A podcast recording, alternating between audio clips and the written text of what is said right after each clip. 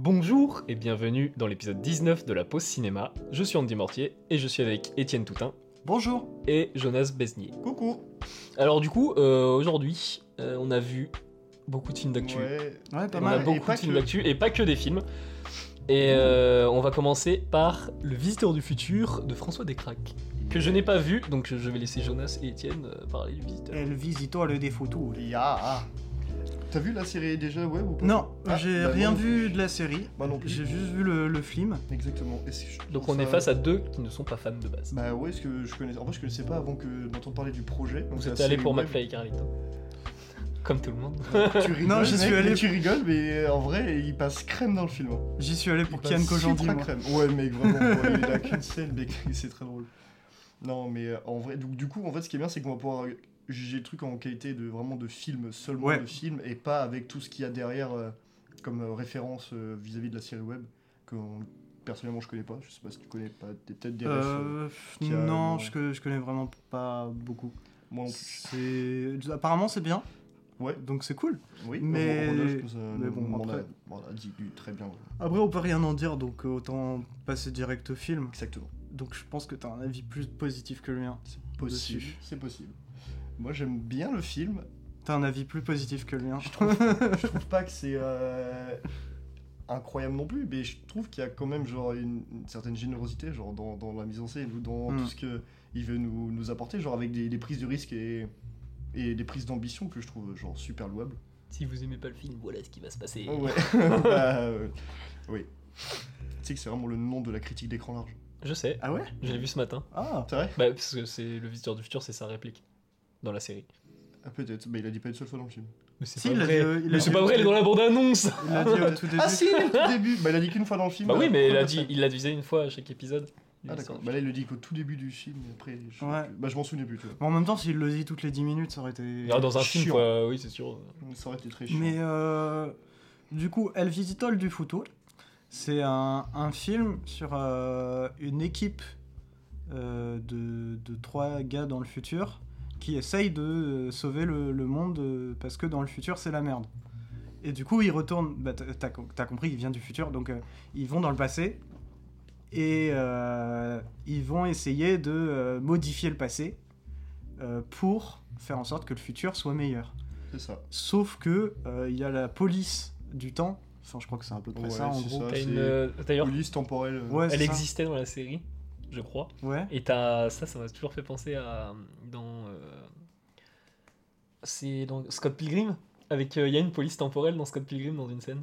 Ah, j'ai pas vu encore. Oh Scott putain Pilgrim. Ah bah, Si, si, si. si à un moment Oui, il, quand il- Je vois la scène.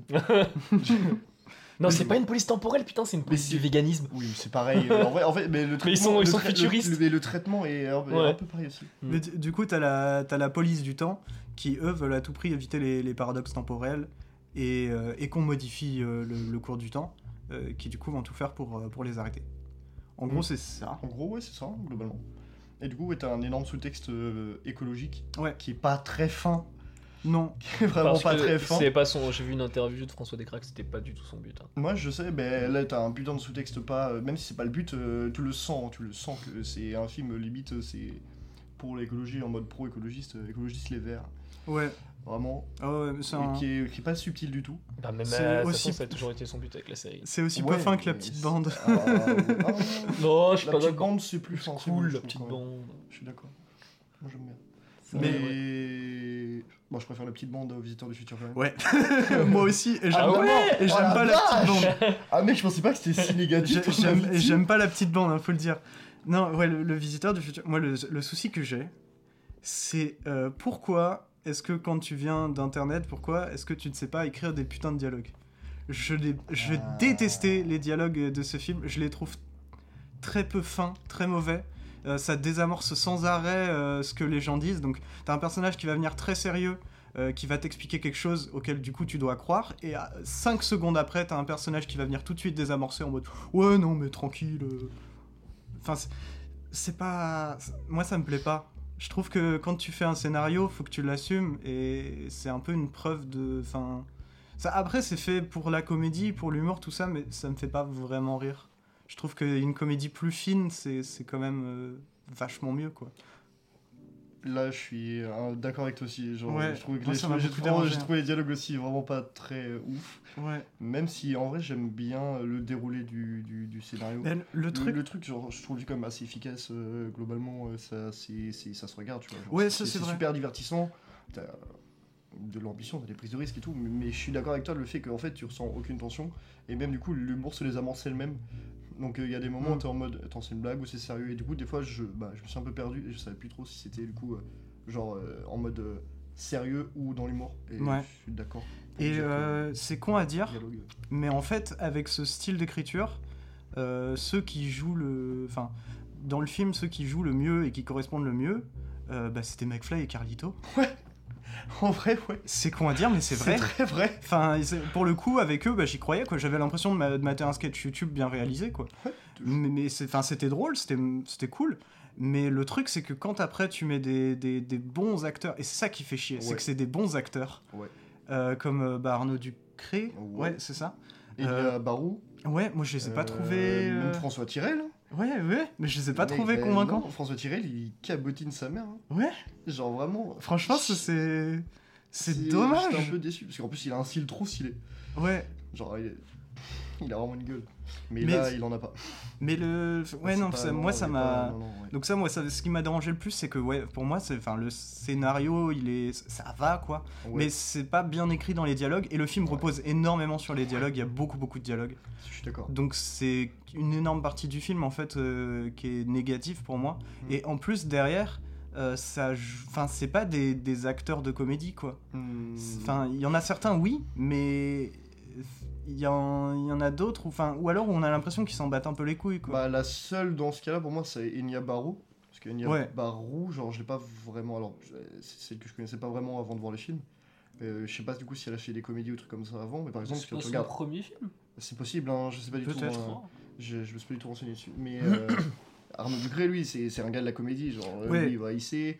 euh, genre, mais Vincent le- Tirel, Le euh, truc qui est, Pirot, qui est chiant, c'est bon. que tu vois, t'as un gars de la comédie Arnaud Ducré, mais il joue l'un des personnages les plus sérieux. Ouais, et franchement, il s'en sort super bien. Ah, Bah, bah, en vrai, c'est c'est- qu'il s'en sort super c'est bien. celui qui s'en, c'est l'un de, des De ceux, qui s'en le sort le mieux. ouais. ouais. Mais c'est pour ça que en même temps, genre, j'étais en même temps surpris et content de le voir dans un rôle beaucoup plus sérieux. Mm. Donc c'est un gars qui est vachement euh, dans l'humour, autodérision et qui est vraiment euh, humour, humour, humour. Et là, tu le vois un truc un peu plus dramatique et tout. Et, et genre, ce parallèle-là, moi, genre, j'ai trouvé genre, c'est- bah, cool, tu vois. J'étais content de Ouais. le voir dans un rôle un peu plus euh, dramatique. Et moi, j'ai encore deux trucs. J'ai un point négatif, encore une fois, et un point positif, parce qu'il faut nuancer. Bien sûr. Euh, c'est euh, moi le truc qui m'a déplu, c'est bah, encore une fois dans le scénario, c'est qu'il n'y a aucune conséquence. C'est trop facile en Vis-à-vis fait. des dialogues aussi, du coup. Ouais, Des dialogues mais, des amorces. non, donc mais- au final, les donc, conséquences, ouais. on n'a pas. ouais, mais même en dehors des dialogues, euh, dans le scénario, enfin, t'as plusieurs moments où t'as des personnages importants qui meurent, mais en fait non. Et bah du coup, il n'y a, y a Ah pas oui, de ouais, conséquences. Il n'y a pas de gravité. Tu vois, c'est c'est un Ouais, truc moi ouais, qui ouais, m'avait plu avec Game of Thrones, c'est que ça, ça déconstruisait ce, ce truc narratif qu'on a l'habitude de faire, qui est en mode ouais mais non, on va pas tuer ce personnage-là, il est trop important. Bah Game of Thrones, ils étaient en mode bah si, Surtout, ah si, ah ouais putain. Mais ça, ça m'a vraiment dérangé, c'est que ouais, il y a aucune conséquence, même à un moment où tu te dis bon bah là. Il y a aucun moyen, c'est à la fin du film, donc je vais pas préciser, mais là tu te dis mais il y a aucun Je moyen que tu parles. qu'ils s'en sortent. Bah en fait si, Mais en vrai, ouais, c'est ça, je me suis dit la même chose, c'est qu'en même temps, genre, t'as presque aucune conséquence, comme si en fait, eux savaient déjà à l'avance Hmm, que c'est genre tranquille en fait. ouais. Et du coup, genre, bah, t'es en mode, ouais, mais si tu nous le montres déjà un peu avant en mode que c'est tranquille, Bah ouais, mais bah, du coup, euh, c'est ça le truc, ça, ça désamorce totalement le côté euh, puissant du film, le côté sérieux, qui pour moi bah, vraiment manquait. euh. Dans l'humour, il s'en sort plutôt bien au fond le film, mais. Ouais, encore. Bah, le- le truc, c'est que c'est pas assez bien jaugé, quoi. Tu vas me détester pour ce que je vais dire, mais pour moi, les, les- la scène qui est la seule. J'ai sur une seule séquence, c'est celle avec McFly et Carito. Ouais, Oh, C'est la y seule qui était genre vraiment, il y avait vraiment quelques- drôle. Là, t'avais une vraie conséquence parce que du coup, Ouais. tu savais pas. C'est le Bah, seul et- moment où et j'ai pour le ressenti un coup- truc où j'étais en mode. Hum, pour le coup, spoiler, de, spoiler des 5 premières minutes du film, Ouais. Euh, il y a des conséquences, parce que les personnages McFly et Carlico meurent, ne survivent pas. Donc euh, ouais, c'est- c'est c'est vraiment... C'est peut-être même les seuls personnages qui meurent du film. Ah mec, hein, mais Ah, vraiment, à part les zombies, mais bon. Ouais, mais ça, on les coupe pas. Et encore, ils ont aucune incidence, mec, on s'en branle littéralement. mais- Tu- mais tu même- t'aurais pu les enlever du film. Mais même maintenant que je pense, c'est encore pire que ça. T'as un moment où il y a toute une ville presque qui est rasée. Euh, au final, euh, aucune conséquence. Rien du tout. Bref, Rien. Mais. je vais revenir quand même sur le point positif parce que je, vais, je vais accoucher de ça quand même. C'est euh, que quand même il y a des beaux plans. Il Ouais. y a des moments c'est beau, tu te dis putain ouais ok, euh, ça ça mérite d'être vu au À certains cinéma. moments, ça a de la gueule, ouais. Que c'est- en fait j'ai deux points positifs. Il y a des beaux plans. J'aime beaucoup la DA, donc ça toujours dans les visuels. hein. Je trouve que ouais il y a, il y a quelque chose quoi, il y a de l'argent et puis ça, se- ça se voit dans les FX aussi. Les FX sont bons. Je Si, quand aux, trois, même. aux trois quarts, les trois quarts. Quand même, ils- ouais, trois quarts, bon, il y en a il y a quand certains un même un cheap. sacré boulot. Mais, mais franchement, ouais, ça fait plaisir d'avoir un truc français euh, où euh, ça ose et ça, ça a des, des effets euh, aussi C'est plus beau qu'un Marvel, ça, c'est sûr. Et C'est pas dur. Oui. Mais en vrai, l'histoire du futur a pas tant de budget que ça. Hein. Euh, non, enfin, Everything Everywhere All At Once, c'était plus beau que Marvel et bah. Bah oui, mais c'est. Mm. c'est Voilà, ça, quoi. mais- oui, mais je veux dire, 25 l'histoire du futur a quand même un budget beaucoup moindre que euh, Everything Everywhere All At Once aussi. hein. Donc euh, pour un budget aussi quand même euh, bas, parce que bah, malheureusement pour les films de, de- dans ce genre-là, on donne pas beaucoup de, de- de budget. C'est vrai que je suis d'accord avec toi que ces spéciaux sont relativement très bons. ouais, moi ça fait plaisir quoi quand ouais, même. c'est hein. sûr. Et puis ça, ça hésite pas à prendre des plans larges dans des, dans des grands endroits ouverts euh, où ça me demande beaucoup de FX, beaucoup de décors. Ouais. Euh, c'est cool, ça c'est bien. C'est là où je te parlais de l'ambition aussi, de la générosité, des trucs qui, moi, Mm. me fait, fait en sorte, me fait ressortir comme le plus gros point positif du film. Ouais. Mais enfin, du coup, j'avais un autre point positif, mais je l'ai zappé. Ah, je suis désolé. my bad. Non, c'est pas grave. Je, je C'est pas grave, c'est comme ça. Mais euh, ouais, moi le, le truc, et ça me fait mal de dire ça, parce qu'en vrai j'aurais aimé euh, plus aimer ce film, mais ça me fait penser à Camelot. Bah oui, tu m'en as parlé. Ouais, mais Camelot, je trouve que c'est beaucoup moins bien quand même. hein. Ouais, mais franchement, je trouve que ça. T'es dans la même veine de film, quoi. C'est Ouais. un, un film qui a pour moi des, des visuels intéressants. Bon, Camelot, par contre, dans les FX, euh, ça va. Bah, y a pas de visuel intéressant tout court. le Ouais. film. Ah si, Dans il en un. Ouais, Bah, si, quand dans le même, désert. Ce- je tiens à dire quand même, dans Camelot, t'as as des beaux décors, t'as quand même des, des beaux costumes. C'est une belle représentation euh, de l'époque, enfin de l'époque en mode euh, Astier, quoi. Mais euh, bon, bah, derrière, ça suit pas, quoi. Bah tiens, en parlant d'Astier, Ah oui, en plus, c'est vrai. Il y a Astier dans le Visiteur du futur Non, il y a- il y a- Simon Astier, Ah, ouais, voilà. il sert à rien. Ouais. Il sert à rien. Non, mais ce Ah. personnage-là ne, ne sert à rien de toute façon. ça, c'est- Même l'autre. le Ah ouais, mais ça, personnage c'est- de- ça, c'est débile. T'as de le- Ludovic aussi qui sert à rien. faut, faut le dire quand même. Le truc, du coup, la police du temps euh, qui, qui se ramène. Et au début, tu te dis, bon, ça, ça peut être des, des personnages un peu stylés, ça peut être des, des méchants un peu iconisés, tout ça, mais ils sont tout de suite désamorcés, encore une fois, par un humour, mais. vr- C'est des incapables, c'est pire que des. Stormtroopers. Ah vraiment. Parce que eux, ils parlent. Et aussi, euh, bah ils sont que 3. Ouais, aussi.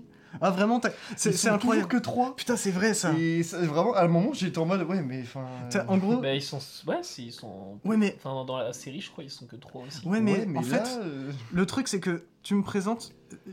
T'as pas vu les décors, mais tu me présentes une structure, genre de la police du temps, un truc qui est immense, Ouais. avec des grands décors de science-fiction, de l'équipement de fou. Euh, ils sont trois dans l'équipe à Alors, aller sont, sur le terrain. Ils sont que 4 les Ghostbusters et ça marche. Bon, 5 avec la Ils ont secrétaire. moins d'argent, les Ghostbusters Ah ouais, mais là, dans le film, mec, ils sont 5. T'en as un perso euh, secrétaire qui sert à rien. T'as Ouais. euh, la, la, la. Comment ça s'appelle La patronne là. Ouais, la patronne. Est-ce qu'elle est vénère? La, la patronne vénère. Elle est jamais vénère. Et les trois, Gugus. Et encore, toi, si t'avais trois Gugus, c'est qu'ils nous les présenteraient genre comme les trois meilleurs, les trois plus forts et tout. Je dirais même Gus. C'est trois nazes Ils nous les présentent comme des nazes. Ils sont que trois. C'est non, mais non, Ouais, là, là-dessus, ouais. là, ça, au bout d'un moment, j'étais en mode, mes frères. euh, T'arrives, ils sont 50, t'es Ouais, en plus, ils sont- ouais, c'est ça le pire, c'est qu'en plus ils sont nazes. Donc, enfin, pourquoi est-ce Ouais. qu'ils ont cette position-là euh, de, de gardien du temps enfin, De. Ok, tu peux en envoyer un, un qui est mauvais dans une bonne équipe. Là, à la limite, t'as une dynamique, tu vois. Mais oui. Mais enfin, vraiment, tous les trois sont à chier. Et, vraiment, et le pire, c'est quand il y en a un qui rate, au lieu de lui dire, bah tu dégages, t'en prends un autre, elle est en mode, bah c'est plus toi le chef, c'est toi. T'es en mode, mais. Ils ont... Non, mais vraiment, la, la police du temps, ils ont pas assez d'effectifs. hein. Ah, Ils embauchent en ce moment, euh, ah, si jamais vous cherchez un boulot. ah, ils ont plus besoin de personnel que Burger King. Ils ont des flingues stylés. Ah, bah oui, mec, mais c'est tout. En vrai, leurs costumes sont stylés. quoi. ouais, ah, franchement, oui, mais ça, encore une fois, ouais, Les, les visuellement, ça... costumes, sont stylés. visuellement, c'est très cool. Mais ça suit pas au scénario. En vrai, plus j'y repense, plus je me dis, tout sert à rien. Le terrier sert à Ah, rien. mais c'est ça qui est terrible. Euh, hein. tout sert à rien. C'est ça qui est terrible. servent à rien. pas censé servir. à Mais en fait, Le le- médecin, il sert non à mais là le truc, c'est que vraiment le scénario, il, euh, il renvoie à un truc qui fait que c'est un petit peu comme si le héros se réveillait à la fin du film, Ouais. en mode oh putain c'était un mauvais rêve, Ouais, vraiment. hein. c'est vraiment ça. Ah ouais. Ah vraiment c'est à ce point-là. C'est ce qui fait que concrètement t'as passé, euh, je sais plus combien de temps il dure, 1h30 1h42. voilà, 1h40 à, à regarder un film qui n'a aucune conséquence parce que à la fin. Euh, tout ce qui s'est passé dans le film disparaît.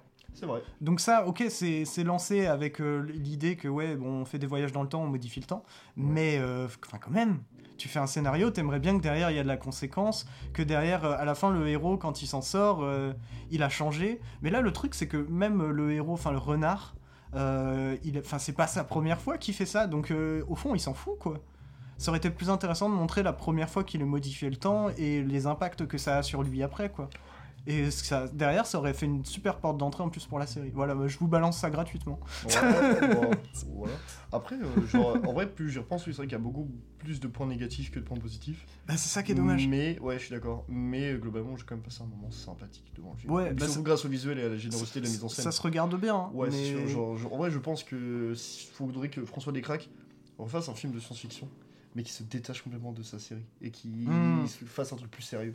Et Ouais. je pense qu'il y aurait moyen d'avoir des trucs vraiment dingues. Ouais, pourquoi pas, carrément. Mais Je il aurait très bien se détacher de sa série, même en reprenant son univers. Bah là, le Hmm. souci, c'est que j'ai pas l'impression que c'est ça. Ouais, des C'est fois, que c'est des- son en fait, ça, aussi de ça, fait comédie. comme, ça me fait comme un peu le même syndrome que président au final. C'est que tu peux prendre. euh, Là, là, ça va moins déranger que président, mais tu peux couper euh, quelques séquences et ça te fait des sketchs YouTube. Hmm. Ah, vraiment. Mais, mais bon.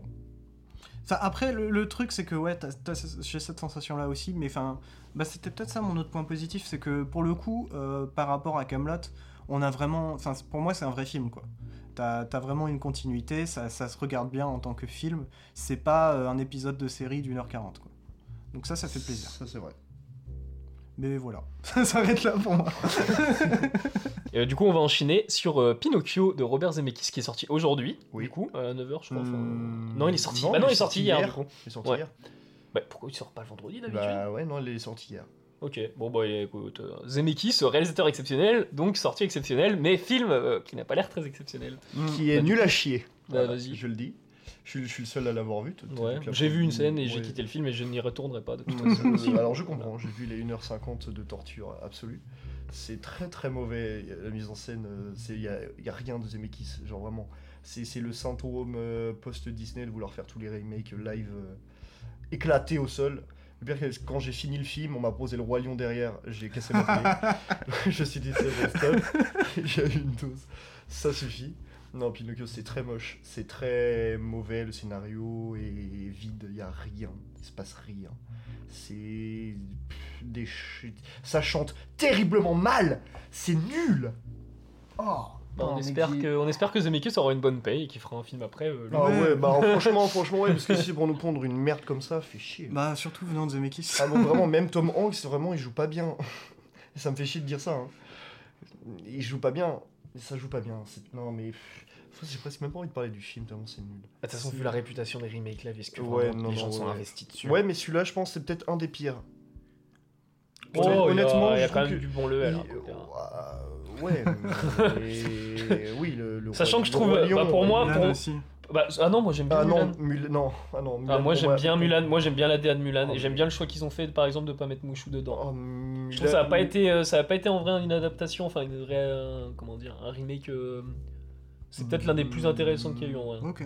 Je suis pas d'accord. Ouais, c'est bon, Je le le lion. Bah, après, vraiment, les autres, ils sont euh, pas Ah, intéressants. mais je dis pas le contraire, hein, mais Bah Mulan au moins c'est pas une copie le quoi. Déjà ça. Le seul que j'aime bien, moi, c'est Aladdin.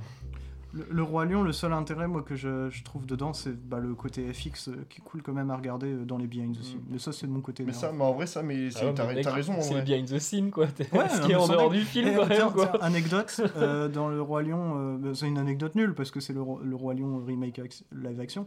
Il y a un seul vrai plan dedans. Tous les autres sont CG. Toi, c'est stylé quand même. Non, c'est pas stylé. Non, c'est pas. En fait, c'est à la fois stylé et pas stylé. Mais, Voilà. mais Non, mais coup, faut le savoir. Voilà, mais justement, du coup, ce qui est plutôt euh, en point positif pour moi dans le Roi Lion, ça va être euh, genre l'animation qui est quand même super belle. Mm. Visuellement, c'est très beau quand Ça, même le Roi ça Lion. sert à quoi euh, d'avoir une telle mais animation pour refaire une copie d'un Ouais, film d'animation qui est toujours aussi beau? Je suis d'accord.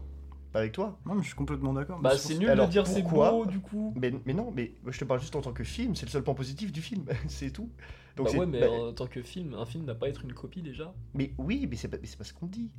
Bah si mec. Mais le Roi En Lion, tant que le film. Roi Lion remake live en tant que film est nul à chier. C'est pas ça, c'est pas ça le souci. C'est le fixe, ils sont cool. Ouais, c'est tout. c'est tout. Après, je l'ai pas vu le film, hein, moi C'est juste. Bah, travail, moi, moi, tant de travail pour une copie. Euh, oui, mais je suis d'accord. Bah, le Pinocchio, la différence aussi du coup avec ce film, c'est que t'as un, t'as un mélange de les FX animé et tout. Ouais. Les FX sont dégueulasses. Ouais, je sais, j'ai vu la première scène. sont dégueulasses. J'ai vu le coucou. hein. Ils sont- Ah, mec, non, t'as mec, t'as pas vu la pire scène. Oh mais non mais vu la gueule du coucou, je me doute il Au moins ils scène- ont pas beaucoup Il bossé. y a une scène dans la mer avec une baleine. euh, Ah bah, la baleine, jamais vu une Pinocchio. baleine Bah, aussi il bizarrement faite. Déjà, elle a des grosses dents, frère, d'une baleine, ça n'a pas de dents. Enfin, les baleines, je vois pas ses dents. Elle a des dents, mais on dirait le monstre des mers de Netflix. Vraiment, c'est ça. hein. Et Pinocchio qui se met à nager. Mais frère, c'est c'est un, c'est un moteur à bateau, le truc. C'est incroyable ça C'est- Vraiment. C'est Obélix Mais vraiment, mais mec, c'est- mais- mais la, vie de ma, la vie de ma mère, il, il concurrence Obélix. Hein. mais vraiment, il est comme ça. il suis un vrai petit garçon. À un moment, il re-rentre dans la gueule de la baleine, et là, d'un coup, il se dit, vas-y, je suis en Fast and Furious, il accélère. Et le truc, la vie de moi, le bruit, c'est. Oh putain. frère, on est pas Il drift après. il fait un drift. vraiment, mec, et après, il se, enfin, il se tape. oh, C'est nul. C'est Pinobot. C'est c'est pas bien, Pinocchio. Go go pas voir cette gadget merde. au bateau. On va aller voir euh, euh, donner, de le- donner des vues à Zemeckis, mais pas. euh, Bah Ah, non, mais regardez pas ses de- autres films. Films. d'autres. Pas, pas ça, s'il vous plaît. Bah regardez Roger Rabbit, par exemple. ouais, Dont on pas- a parlé, euh, c'était pas la semaine dernière, ça sais plus semaine si. Non, c'est il y a deux semaines. d'avant. Ouais. Ouais. Ok, donc c'est Ouais. fini pour euh, Pinocchio. Oui, pas Ok, à dire. et bah là on va passer à un film un peu plus intéressant que je suis le seul à avoir vu et qui a eu caméra d'or du coup à Cannes cette année. Mhm. C'est Plan 75 de Shi Ayakawa. Première question, est-ce qu'il y a 75 plans dans le film? Pas du tout. Je Alors- suis déçu. Les plans sont assez longs, j'ai pas compté, je t'avoue, mais je pense pas qu'il y en ait 75, je pense Ce que serait stylé. ouais, je suis d'accord. il y en a plus. En tout cas, c'est sûr que c'est pas Pinocchio. Et euh, Canard. ouais, bah du coup je vais faire. euh, alors, euh, truc intéressant du film, du coup, c'est une coprode franco-japonaise Oh. et c'est un film de science-fiction euh, d'anticipation. Ah Et on en a- ouais? Et on en a pas tant que ça en vrai. Euh, bah, en vrai, on a eu After Young, mais After Young, Mm. anticipation, moitié, je dirais. Ouais. Il, est- il va plus loin, on va dire. Mais là, Plan 75, par contre, euh, c'est limite. C'est, il est tellement un film d'anticipation que potentiellement, dans 4-5 ans, il est plus euh, un film de SF. Vraiment. Ah ouais. Euh, quand, je vais vous dire le, synopsis, il est vraiment incroyable. C'est euh, en gros c'est au Japon. Euh, Il y a une grosse euh, gros problème euh, de euh, vis-à-vis des vieux, en gros, parce qu'il y a beaucoup Mhm. trop de gens âgés au Japon. Ouais, et euh, c'est devenu un gros problème économique, quoi. Et je sais pas si c'est vrai, mais en tout cas dans le film ils disent qu'il y a beaucoup d'attentats envers le- de terrorisme, une sorte de terrorisme national, euh, des gens qui vont dans des EHPAD et qui les des vieux, quoi. C'est la Ah. scène d'intro de Plan 75, c'est pas un spoil en soi. D'accord. Et euh, du coup ça je sais pas si c'est vrai. Je crois pas. Mais du coup, euh, ce qu'ils font au Japon, c'est qu'ils ont fait le plan 75. En gros, euh, le droit d'euthanasie euh, sur base du volontariat à 75 ans. Pour, euh, et euh, en fait, ce qui est incroyable, c'est qu'au Japon, on sait qu'il y a un délire d'honneur, Hmm. tout ce Mm. délire-là. Et évidemment, euh, si jamais tu le, fais, tu le fais pas, ce truc-là, pour sauver les populations jeunes, tu vois, T'es déshonoré. t'es un peu déshonoré et t'es euh, vu comme un, bah, comme un égoïste, quoi. Ah ouais. Et euh, ça change toute la société dans le film, du coup ça change vraiment beaucoup de choses, et pourtant c'est une idée, mais qui, qui potentiellement dans 4-5 ans, en vrai, ce, ce genre d'idée-là, ça peut être Bah, au moins suggéré ouais. dans la politique. Ouais. Parce que bah, au Japon, vraiment, c'est un gros problème ce truc-là. Oh la vache. T'as limite, euh, je crois que t'as autant de vieux que, tra- de- que de travailleurs au Japon, donc. euh, Ouais. Bah, les, et les jeunes se barrent en plus euh, du pays. Ouais, voilà. Et nous, du coup, on va suivre, en gros, on va suivre trois personnes, mais surtout une. C'est euh, une vieille qui va adhérer au plan 75, Mhm, euh, un mec qui travaille au plan 75, mhm. et euh, une meuf qui, euh, en gros,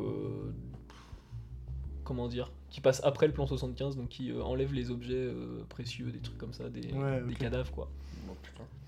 Et voilà, et c'est magnifique. Et euh, j'ai cru, euh, du coup, je t'en ai parlé, toi. J'ai cru à un moment vraiment que la musique était de Colin Stetson. Mhm. Parce qu'il y a une scène qui fait énormément penser euh, niveau musique à Hérédité, Mhm. mais surtout le film aborde des trucs euh, comme Hérédité, genre la- les conflits euh, générationnels un peu. D'accord. Et ouais, il y a tout ce délire là de la société japonaise. Bah, vu que c'est un film d'anticipation, Mm. forcément ça reflète la société un peu d'aujourd'hui et Mhm. ça pousse euh, ce truc là à l'extrême quoi. Mais pas un si gros extrême que ça, parce que c'est probable. En vrai, euh, le délire d'euthanasie, déjà, il est abordé euh, politiquement un peu partout. Mais euh, ouais. Et même dans le film, d'ailleurs, il y a un truc, il y a une réplique que j'aime beaucoup, c'est que là, euh, c'est le plan 75, Mhm. et qu'à un moment, ils disent à la radio, euh, ouais, le gouvernement envisage même de réduire le machin à 65 ans. Et je me Mhm. suis dit, mais voilà, nous, on augmente l'âge de la retraite, et eux, dans le film, ils baissent Ouais. l'âge de l'euthanasie. Oh, C'est incroyable. En vrai, ouais, le parallèle est cool. Mm. Mais j'ai très envie de voir le film. Et, et niveau plan, mais c'est c'est atroce comment tous ces, ces plans sont incroyables. C'est vraiment c'est des plans plans fixes en général. Mais euh, ouais, va y avoir un gros délire, notamment dans la première scène, bah, c'est une scène de fusillade dans un, EHPAD d'un jeune. Et vous allez commencer sur un- une minute de flou. Enfin, c'est comme si euh, t'as as cette société-là qui perd ses repères. Et t'as beaucoup de plans flous dans le film. Et euh, bah, t'as tous les plans. euh, comment dire T'as un plan qui rappelle aussi, euh, truc qui m'a fait penser à Hérédité, t'as un, ce- un bruit de mouche dans une scène. un- Mhm. Ah. et euh, dont un, enfin, un cadavre dans une maison, on s'en fout en soi de la Ouais. personne, hein, c'est pas du spoil, de toute façon, pas trop de quoi spoiler le film. Mais euh, voilà. C'est au poil euh, de cul près, euh, la Mm. mise en scène. donc. Ça Ok. m'intrigue fortement. mm. Bah putain, j'avais déjà envie de le voir, mais tu m'as Ouais. donné Ouais, encore plus envie aussi, d'aller le aussi, ouais, moi aussi. Non, mais c'est c'est juste, euh, ouais, c'est vraiment, bah pour le coup, on est sur de la vraie anticipation parce que t'as des gens des fois qui disent, ouais, Star Wars c'est de l'anticipation, Mhm. alors que bah.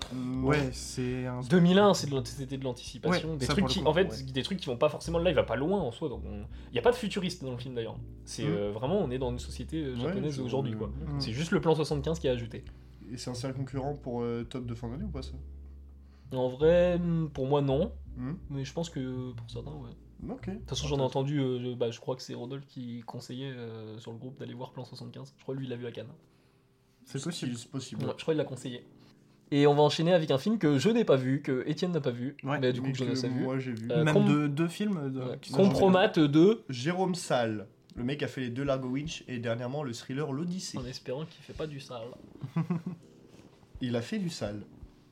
C'est pas bien Si Ah. Si, si, il a fait du sale parce que moi je le sais bien. Genre c'est du sale, c'est très bien. C'est un, oui, c'est un thriller, comme dirait un- le podcast Ouais, de la c'est un thriller. Un thriller. Non, non, c'est Jérôme Ah Salle non, c'est- lui-même qui oui. le dit. Oui, Il c'est dit euh, c'est un thriller. Je Ouais, j'ai vu ça avant le Tigre et le Ah oui. Ah Un oui. thriller C'est un vrai thriller. un vrai thriller. C'est un vrai thriller, ça frie.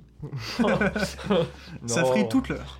Mais en vrai, plus, plus, plus, euh, plus sérieusement, je trouve que justement, mais euh, ben, euh, parfait, mec. Dans cette interview-là, merci Andy. Dans cette interview-là, euh, donc Jérôme Sapin. Après, t'as Gilles Lelouch qui, qui, qui dit du coup bah, des phrases logiques. Et en vrai, ce qu'il dit est extrêmement vrai de ce que je pense du film. Mhm. T'as vraiment euh, des, des, des séquences, genre des- d'évasion, de, d'action, genre assez spectaculaires. Et t'as une sorte de justesse aussi dans le dans, dans, dans l'intime. Et j'adore ce mélange-là dans le film. Savoir, genre, euh, des fois des scènes genre qui sont à la fois très. euh, très assez spectaculaires, genre peut-être avec gros plan large, euh, vraiment, quand je parle sur une. Un gros plan, un plan très large sur une prison russe. Déjà, c'est super beau. Et T'as, t'as, t'as- t'as ce, ce plan-là où t'es en mode, ok, genre c'est spectaculaire, genre euh, je l'ai vu en salle 3, donc c'est une grande salle, Mm. ça, ça pète, tu vois, genre t'es en mode, ah oui, quand même, genre c'est super beau visuellement, c'est super impressionnant, t'as, l'échelle des, des- des grandeurs et tout. Et juste après, tu vas avoir un plan sur euh, Gilles Lelouch, la tête baissée, et là, tu, tu, tu- justement, avec toutes ces émotions, t'arrives à du coup avoir ce côté super spectaculaire, et en même temps ce côté super intimiste dans le film. Et j'aime énormément ce parallèle, je trouve que c'est super juste, et c'est franchement plutôt un bon film, voire un très bon film d'action. Plus un thriller qu'un film d'action, j'ai envie de dire. Un thriller. Ouais, c'est un, un Un thriller. c'est un très bon thriller, on va dire. je pense que de nous trois, je serais peut-être celui qui, qui fera le plus le film, Mhm. mais je ne comprendrai Pourquoi pas. Parce je- qu'il est mauvais Non, mais non. Parce que je connais un peu vos, vos goûts, les copains. Après, ça se trouve, je me trompe, et j'espère, tant mieux. Mais euh, non, globalement, c'est c'est su- super agréable. Et franchement, matez-le au ciné, hein, parce que c'est ça, ça vaut le coup d'aller le voir en salle aussi, quand même. T'as des vraies scènes de tension, t'as des jolis retournements, même si, c'est, même si le scénario est quand même parfois un peu prévisible. Euh, euh, c'est vraiment, tu, tu te dis, oui, bon, bah là, du coup, machin, tu le sais un peu à l'avance, tu sais, c'est le petit, un petit point négatif quand même. Film n'est pas parfait du tout, loin de là, mais non, c'est un super moment que tu passes euh, au ciné. hein. Gilles Lelouch est impeccable. Non, c'est, non, franchement, c'est super propre. Et c'est en plus librement inspiré de faits réels. Et du coup, ouais, c'est quoi le, le synopsis? Le synopsis, pardon, oui, je vais pense. Alors, c'est en gros euh, un Français du coup qui est en Russie, qui habite en Russie et qui euh, et qui va se faire euh, arrêter comme ça, genre on sait pas pourquoi, euh, puisqu'il est accusé du coup de pédophilie et de pédopornographie. Bah, c'est compromettre, Et- compromettre, compromettre, c'est ça. Et- exactement. Et du coup, t'expliques ce que c'est qu'un compromat. Donc vous verrez quand vous regarderez le film. hein, simplement. La première scène. Oui, bah oui, carrément. oui. Bah, c'est des faux documents euh, falsifiés et tout. Et euh, du coup, euh, bah, après, euh, il va aller en tôle, bon, bref, etc. Et là, va, va, y avoir plein d'éléments, plein de trucs qui, qui vont. qui vont. comment dire Bref, je sais pas quoi dire. Shit happens quoi. Ouais, bah, littéralement, ouais, littéralement. Bah, en vrai, ça me Moi, donne envie d'aller le voir. Bah, hein. moi, j'ai j'ai- j'ai- une vraiment petite réserve sur le film, mais Ouais, ouais, ouais. Et du coup, Compromat, c'est un film que j'ai vraiment euh, bien apprécié. Et ben, du coup, on va enchaîner avec ouais. Revoir Paris de. Alice Winocourt, Hmm. qui avait fait Proxima avec Eva Green juste avant. Je sais pas si vous avez entendu parler de ce film, avec la fusée et tout, vous voyez l'affiche Peut-être. Elle est en Je- mode euh, avec le truc euh, d'avant de mettre le euh, en mode astronaute et tout. Ah oui, c'est Ad Astra, ouais. Ah oui, c'est Interstellar, ouais. Ah oui, bah oui, euh, oui, Gravity. Bah, c'est vrai, sur l'affiche, ils sont tous en train de mettre leur casque. Revoir Paris, du coup, d'Alice Winocourt, c'est du coup l'histoire de Virginie Efira qui survit du coup aux attentats du 13 novembre et qui, euh, qui du coup euh, va euh, essayer de comprendre du coup, ce qui se passe du coup après en fait l'attentat, comment tu te reconstruis vis-à-vis de- de- d'un événement vraiment assez tragique. Et c'est un film que je trouve vraiment merveilleux. C'est euh, c'est très rare, j'ai complètement pleuré devant le film. C'est une énorme dinguerie, c'est émouvant, c'est super beau, c'est super bien réalisé. Euh, les acteurs sont incroyables. C'est super profond, c'est super. En vrai, il- je vois pas un défaut du film. Bah, moi, j'en vois vraiment pas J'ai une un. petite réserve sur le film. Ouais, mais, Ah, moi ce, aussi, que, mais- ce, que, ce, que, ce que vous dites, quand tu dis la bande-annonce en dit trop, bah. Non, mais même, je trouve la bande-annonce tire larme. Si le Ouais. film est pareil que. Et tu dis que t'as pleuré Ouais, devant, donc ouais, je suis en mode, ça tombe, c'est vraiment le truc tire larme. Ouais, mais non, mais ce qui est justement, moi aussi j'avais peur en allant voir le film que ce soit trop comme ça. Comme ça m'a fait justement avec euh, le, le même truc avec euh, La Rafle, que du coup je déteste. Pour la simple et bonne raison que du coup je sentais que c'était en mode vas-y, pleure, pleure, pleure, pleure. Là, non. Là pour moi c'est complètement différent. Parce que t'as vraiment genre un, un- un message profond et tu sens que c'est important, tu vois. Tu sens que la réalisatrice vraiment elle voulait raconter cette histoire parce qu'elle le trou- Mm. trouvait ça important. Et la mise en scène genre appuie le propos. C'est sûr que ça, ça, ça peut, ça peut paraître tire-larme, hein, c'est sûr. hein. Mais, mais je trouve que c'est quand même assez juste que le film soit tire-larme. Puisque c'est- vraiment tout un truc, toute une reconstruction et tu, tu te mets en même temps à la place du personnage. C'est super réaliste. Ouais, enfin, c'est plein de, de- de trucs et tout. Et puis du coup, tu vois en même temps aussi un peu les coulisses de ce qui s'est passé du coup après le 13 novembre que nous on n'avait pas parce que nous on était juste retranscrits par les médias ou des choses comme ça. Mais vraiment. Ce qui est bien, c'est qu'en plus, en octobre, on a les coulisses de ce qui se passe pendant le 13 novembre. Ouais, oui, ouais, bon, ça c'est un peu moins bon, mais c'est pas grave. On en reparlera le 5 octobre. C'est son 5 octobre. Et non, non, ce film, je trouve super juste dans son propos, super juste dans ce qu'il veut raconter. Je trouve que du coup, la mise en scène, elle est. Mais j'ai même pas de mots à la mettre. Genre, vraiment, si je peux juste vous mettre en parallèle, c'est que déjà, là, au, tout, au début du film, c'est euh, du coup l'attentat et ce qui se passait un peu juste avant.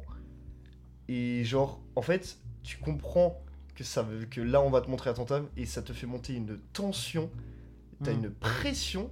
J'étais vraiment pas bien hein, à ce moment-là. hein. Genre, vraiment, ça m'a super accroché, j'étais vraiment pas bien. Genre, ça me faisait peur, hein, j'avais peur, je me disais comment ça va se passer et tout. Et en plus, le parti pris de, de, de- de la mise en scène d'Alice Winocourt pendant l'attaque, c'est que la caméra du coup reste sur Virginie Fira, mais à aucun moment tu vois la tête d'un mort. Pendant que ça tire. Et pourtant, elle passe sur des corps, elle passe à côté et tout comme ça, mais tu ne vois presque pas. Et j'ai trouvé ça à la fois super beau et super intime, justement, de se dire, on va rester du coup euh, Bah, sur le personnage de Virginie Pour faire un Fira. effet claustro aussi dans une salle de cinéma en soi. Ouais, bah ça donne un effet, ça donne de l'attention. ça marche super bien parce que j'étais dans un état et justement c'est qu'on te montre du coup des bribes des trucs et tu, tu ressens euh, enfin Virginie Fira bon, comme d'habitude genre elle est sensationnelle hein, et tu sais waouh puis du coup ouais t'as des trajectoires de personnages que tu ne vois pas que tu vois après parce qu'au final du coup elle va être en amnésie je raconterai pas plus et il y, y a plein de trucs et tout et puis même la balance te raconte rien parce que les trucs que tu vois moi au début quand je suis allé voir le film je me suis dit bah du coup je connais ça ça et ça vis-à-vis de la bande-annonce Mhm. je suis arrivé, les scènes sont passées, je suis en mode bon bah d'accord. Et après t'es en mode, il se passe des trucs, des dialogues, des, des- des prises de conscience, que ce soit de personnages ou d'autres, et t'es en mode, ok, donc ça d'accord, ça pouvait le faire, mais voilà. Et je pense surtout à une scène qui est normalement ce que je ne dirais pas, pour garder la surprise si vous allez voir le film. Où à un moment justement, t'as un retournement de situation du truc, et j'étais en mode, Ouah, alors là, celle-là, je l'ai vraiment En- pas vu en venir. fait- Et non, non, du coup, ouais, revoir Paris. J'aurais préféré y être dans cet attentat. Ouais, bah, cette scène-là, mon pote. euh, Tu rigoles, tu rigoles moi, pas quand tu moi, vois le film. hein. c'est- C'est c'est ça que j'avais trouvé mal fait avec la bande-annonce, c'est que moi j'avais l'impression que justement le film euh, était euh, avait une vision bizarre des attentats. Euh, Une vision peut-être romantique, non? Ouais, c'est ça, Ouais. c'est ça. Si, si, euh, je comprends, ouais. Une vision parisienne romantique euh, Ouais. film, euh, enfin tu, tu vois le genre. Je vois ce que tu veux dire. Et ça, ça me faisait peur. Moi, j'ai Ouais, je pas envie d'un mais- film comme ça. Si j'ai un ouais. film qui est comme ça, en fait, j'ai pas envie de le voir. Ouais, je, je peux comprendre, mais là, non, pour moi, c'est vraiment un film qui se concentre vraiment sur genre l'importance de, de- des événements et l'importance de, Ouais. de, la reconstruction derrière. Ok. Et tu le du coup, ça se, ça se rapproche d'un d'un Notre-Dame, un peu. Ou, Oh, euh, c'est quand même c'est très différent, Très mais- différent, hein, c'est vraiment très très très différent. Mais euh, honnêtement, euh, sur les attentats, c'est peut-être un, un, voire le meilleur film que j'ai vu. euh. Donc, euh, au revoir Paris. Euh, on Non, passe. c'est juste revoir Paris. Je hein. sais, mais c'était pour dire euh, qu'on. Ah, oh, allez, c'est incroyable. au mais revoir mais- Paris. My bad. Et Tu sais euh, que tout à l'heure je voulais faire une blague, du coup je la fais maintenant, c'est Pino Ciao. on devrait faire des blagues vrai. pour les transitions. Oui, oui, ça. Et du coup, ouais, au revoir Paris. Et on va tout de suite. euh, bah, on retourne va- à Paris en fait. Ouais, on va à Mais, l'Elysée. On passe du On coup va à l'Elysée. dernier film. Oui. Le Euh, tigre et oui, le oui, président de. Bien vu. Hein Je De sais- Jean-Marc Périfit. Oui. Oh Père et fils. Et. Ta gueule. Et euh, oui, bah du coup, euh, Étienne et moi l'avons vu. Avec Jacques Avec quoi? Avec qui? Jacques Gamblin. Jacques Gamblin et euh, oui, André Dussault. C'est oui, bah oui. Bah, Oui. D'ailleurs, c'est qui? Attends, Dussoli, il joue euh, Clémenceau? Clémenceau J'ai pas vu le film. Clémenceau Vous êtes fini comme la guerre Exactement Clémenceau, vous êtes comme la guerre. Vous, Vous êtes fini. Ah ouais, il y a des En répliques vrai, qui j'aime restent après le j'aime film. bien cette C'est réplique. Mais génial. euh, genre, Tout le film c'est ça. Bah, même dans la bande-annonce, je genre. vais- euh, Bah oui, mais c'est pour ça, la bande-annonce me donnait envie. Vous avez gagné la guerre, laissez-nous gagner la paix. Ah, c'est tellement fort. Et euh, oui, bah du coup, euh, tu fais un. Je fais un synopsis. Euh, je peux en faire un Pourquoi pas Vas-y. euh, El Tigro et le Presidente. euh, c'est un C'est film. pas ça, Cuba C'est un film pas du tout cubain, c'est un film français, euh, dans lequel on va suivre Paul de Chanel, euh, président de France du- durant quelques mois, dans, dans l'histoire, et qui est surtout connu. Six mois Ouais. C'est triste. Ouais, mais tu veux, le, faut voir le film. Bah, je vais C'est c'est un- c'est une certitude, mais du coup, qui est surtout connu pour euh, une anecdote assez folle, comme quoi c'est le président qui est tombé d'un train. Bah, c'est bande-annonce en plus. Oui, oui, mais du coup, ce, président-là de base est connu pour ça. Et le film, euh, moi je l'ai un peu ressenti comme ça. En gros, il essaye euh, un peu de rendre justice au personnage et euh, de- d'illustrer en fait l'excentrisme et, et la folie de ce personnage-là à travers ce film et aussi bah, le, le redorer un petit peu son nom parce que juste être connu comme le président qui est tombé d'un train, c'est pas top. Alors que le- si le film dit vrai, mais si je- le film dit vrai, par contre, c'est un mec qui avait énormément d'avance Ouais. sur son temps. exactement. Et euh, moi j'aime beaucoup euh, comment commence le film avec euh, un petit texte qui met euh, inspiré des faits réels, sauf pour les choses que nous avons changées pour que le film paraisse plus vraisemblable. Ouais. C'est rigolo. Donc concrètement, les choses qu'ils ont changées, c'est parce que c'était trop bizarre dans ce qui est écrit dans l'histoire. C'est- Je trouve ça incroyable, j'ai envie de connaître toute l'histoire originale parce que du coup, euh, le, le film est quand même bien barré. Ouais. Et euh, je sais pas par où commencer par ce film. Déjà, bah, le rapport, euh, le rapport qu'a le film avec Terry Gilliam. Voilà. Parce qu'il y, a un- il y a vraiment un gros délire de Terry Gilliam dans le film, et euh, bah, il y a une réplique de fin qui compare Paul de, Paul de Chanel à Don Quichotte, Mm. et on se dit, bah oui, du coup ça confirme très bien Ouais. le, le rapprochement avec Gilliam. Ah, et puis j'aime j'aime trop la réplique. J'adore déjà ce film. Je vais peut-être commencer par ça, par ses dialogues. Parce que bon Dieu que j'ai eu du mal avec les dialogues du Visiteur du Futur, mais j'adore les dialogues euh, du Tigre et du Président parce que Bon, c'est pas le même cadre après. hein. non bien sûr, n'est pas Mais- dans le même temps. mais c'est bien écrit, c'est bien tourné. Il y a vraiment des beaux mots et puis c'est des formules qui derrière vont te faire réfléchir. J'aime trop le bah, quand il parle de Don Quichotte justement où il dit euh, quelque chose comme euh, Don Quichotte était un fou, mais Dieu, enfin Dieu sait sait qu'il avait raison d'avoir tort. Da- ouais. Dieu sait qu'il avait raison d'avoir tort. C'est trop, c'est trop bien. Et puis il y, a- y a plein de moments comme ça où t'as des superbes répliques, euh, t'as des superbes tournures de phrases, euh, t'as des des idées qui sont envoyées. Enfin, politiquement parlant, c'est aussi super intéressant parce que c'est ultra d'actualité alors que c'est un film qui parle d'une histoire qui s'est passée. euh, 1920. ouais, ça remonte quand même. Et c'est génial. et du coup, ouais, pour revenir sur, euh, sur ce bon vieux Terry, euh, que j'adore de, de tout mon amour, qui fait des films incroyables. euh, le réalisateur, s'il n'est pas inspiré par Terry Gilliam, je sais pas par qui il est inspiré, mais je veux voir ses films. Parce que cet autre gars est inspiré par Terry Gilliam. C'est génial. Il y a des, des idées de plans. Il y a un, un plan euh, qui m'a marqué. C'est peut-être le seul que je vais spoiler. euh, en, tant que plan, parce que j'ai pas envie de, j'ai envie de laisser la surprise sur, sur tout ce que présente le film. Et, mais euh, c'est un plan qui est directement inspiré de Brésil. C'est aussi pour ça, parce que du coup tu l'as vu. Ok, oui. je- Et là t'es en mode mais Brésil, incroyable. Oui. Brésil incroyable. Et euh, c'est une scène où, euh, bah, en fait, pendant une bonne partie du film, Paul Deschanel, il essaye d'écrire son discours, son discours qui est très important, qu'il veut mettre sur un disque envoyé partout en France, que le peuple entier l'entende, parce que concrètement, il a du mal avec la, la haute, les hautes autorités du pays qui lui gardent un peu les mains liées. Du coup, il veut s'allier avec le peuple par ce discours. Et il écrit du coup ce discours à un moment et il décide du coup de mettre de côté toutes ses actions de président et se déplace euh, dans les- dans l'Élysée en faisant des rondes et il est suivi par tous les ministres. Exactement comme dans Brésil quand il monte dans le de bâtiment et que tu as le, le directeur important qui est suivi par tous ses employés. C'est c'est génial. c'est trop bien. C'est super bien filmé, c'est super bien chorégraphié, c'est une véritable danse de folie Ouais. Et pendant tout le film. C'est, ça regorge d'idées euh, de réalisation euh, que j'adore, qui sont très fines, qu'on, peut super bien interpréter. C'est super bien écrit, c'est super bien joué. C'est un de mes films pr- préférés euh, de, de cette année, euh, du moins qui sort de France. L'un de Ah mes plans ouais. préférés de l'année, je pense, se trouve dans le film. Ouais. Ah ouais, putain. Je vais pas le gâcher, mais c'est un plan avec des tableaux euh, de. Ah Je- ouais, J'allais ouais. dire, donnez-moi envie de voir le film, même si l'envie est déjà forte, mais là c'est encore plus là du coup. Mais C'est- c'est- non, non, vraiment la mise en scène est incroyable. Vraiment Vraiment trucs. euh, Putain, Ouais. vous m'intriguez vachement là, les, Les, les dialogues sont extrêmement bien écrits, la réalisation est géniale, les acteurs sont super. Tu vois pas le temps passer. Tu vois pas le temps passer. Et il y, a des, ah, y a vraiment des idées visuelles de fou. Ouais, bah, de toute façon, je que aller le voir, donc je vais aller le voir encore plus vite que prévu. Et ce qui est très fort, c'est que c'est des idées visuelles. cha- oh, Waouh, j'ai un peu fourché. C'est des idées visuelles cha- chargées de sens, c'est pas facile. Non. Euh, mais qui d'un côté sont présentées avec une super légèreté. C'est pas vraiment une comédie euh, comme on a l'habitude de, de voir en France où ça balance des blagues à toutes les secondes.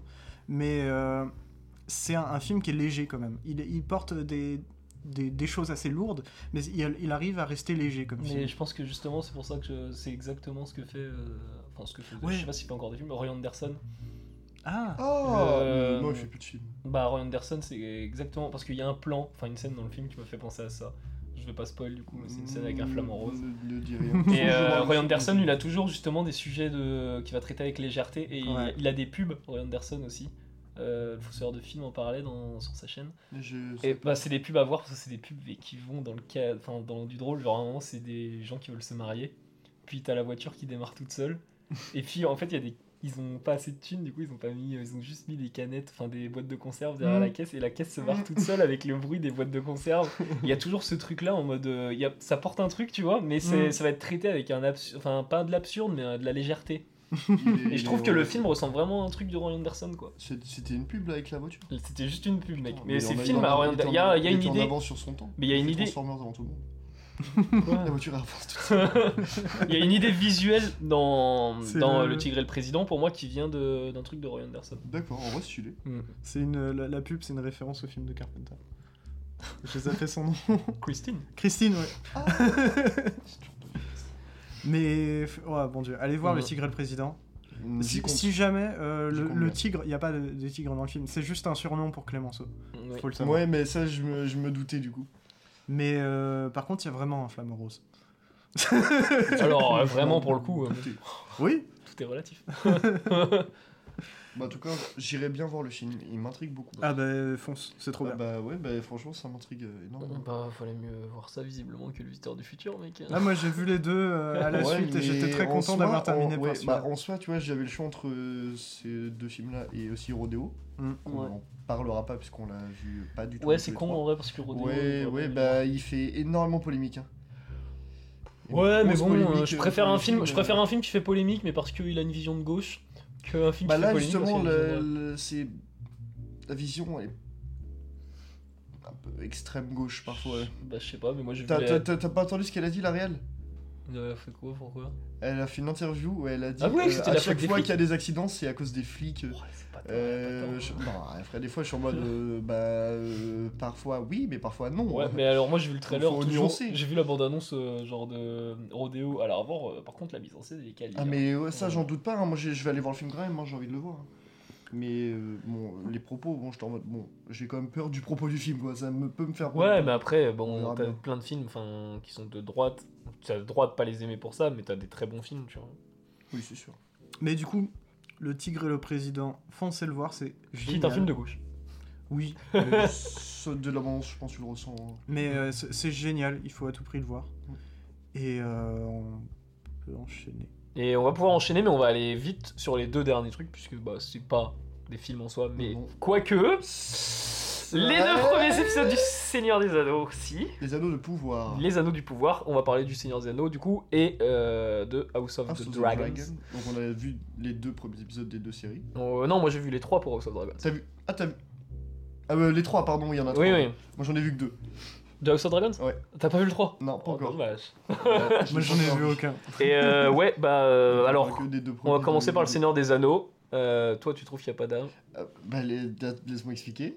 Ouais, Vas-y. Alors, alors je trouve, euh, je trouve euh, visuellement, euh, mise en scène, tout, genre. c'est Ouais, visuellement, tout le monde est d'accord. Ouais, ouais, c'est super quali. C'est- là- Là-dessus, il n'y a rien à dire. La mise en scène, elle est. Enfin, c'est Juan Antonio Bayona, qu'est-ce que je dise de plus, de toute façon. euh, genre vraiment. euh, En plus, j'ai vu un, j'avais un de ses films, genre L'Orphelinat et tout, juste avant. Et c'est. Enfin, en bref, c'est- tu ressens sa patte, tu sens que c'est lui, c'est su- bon, c'est super.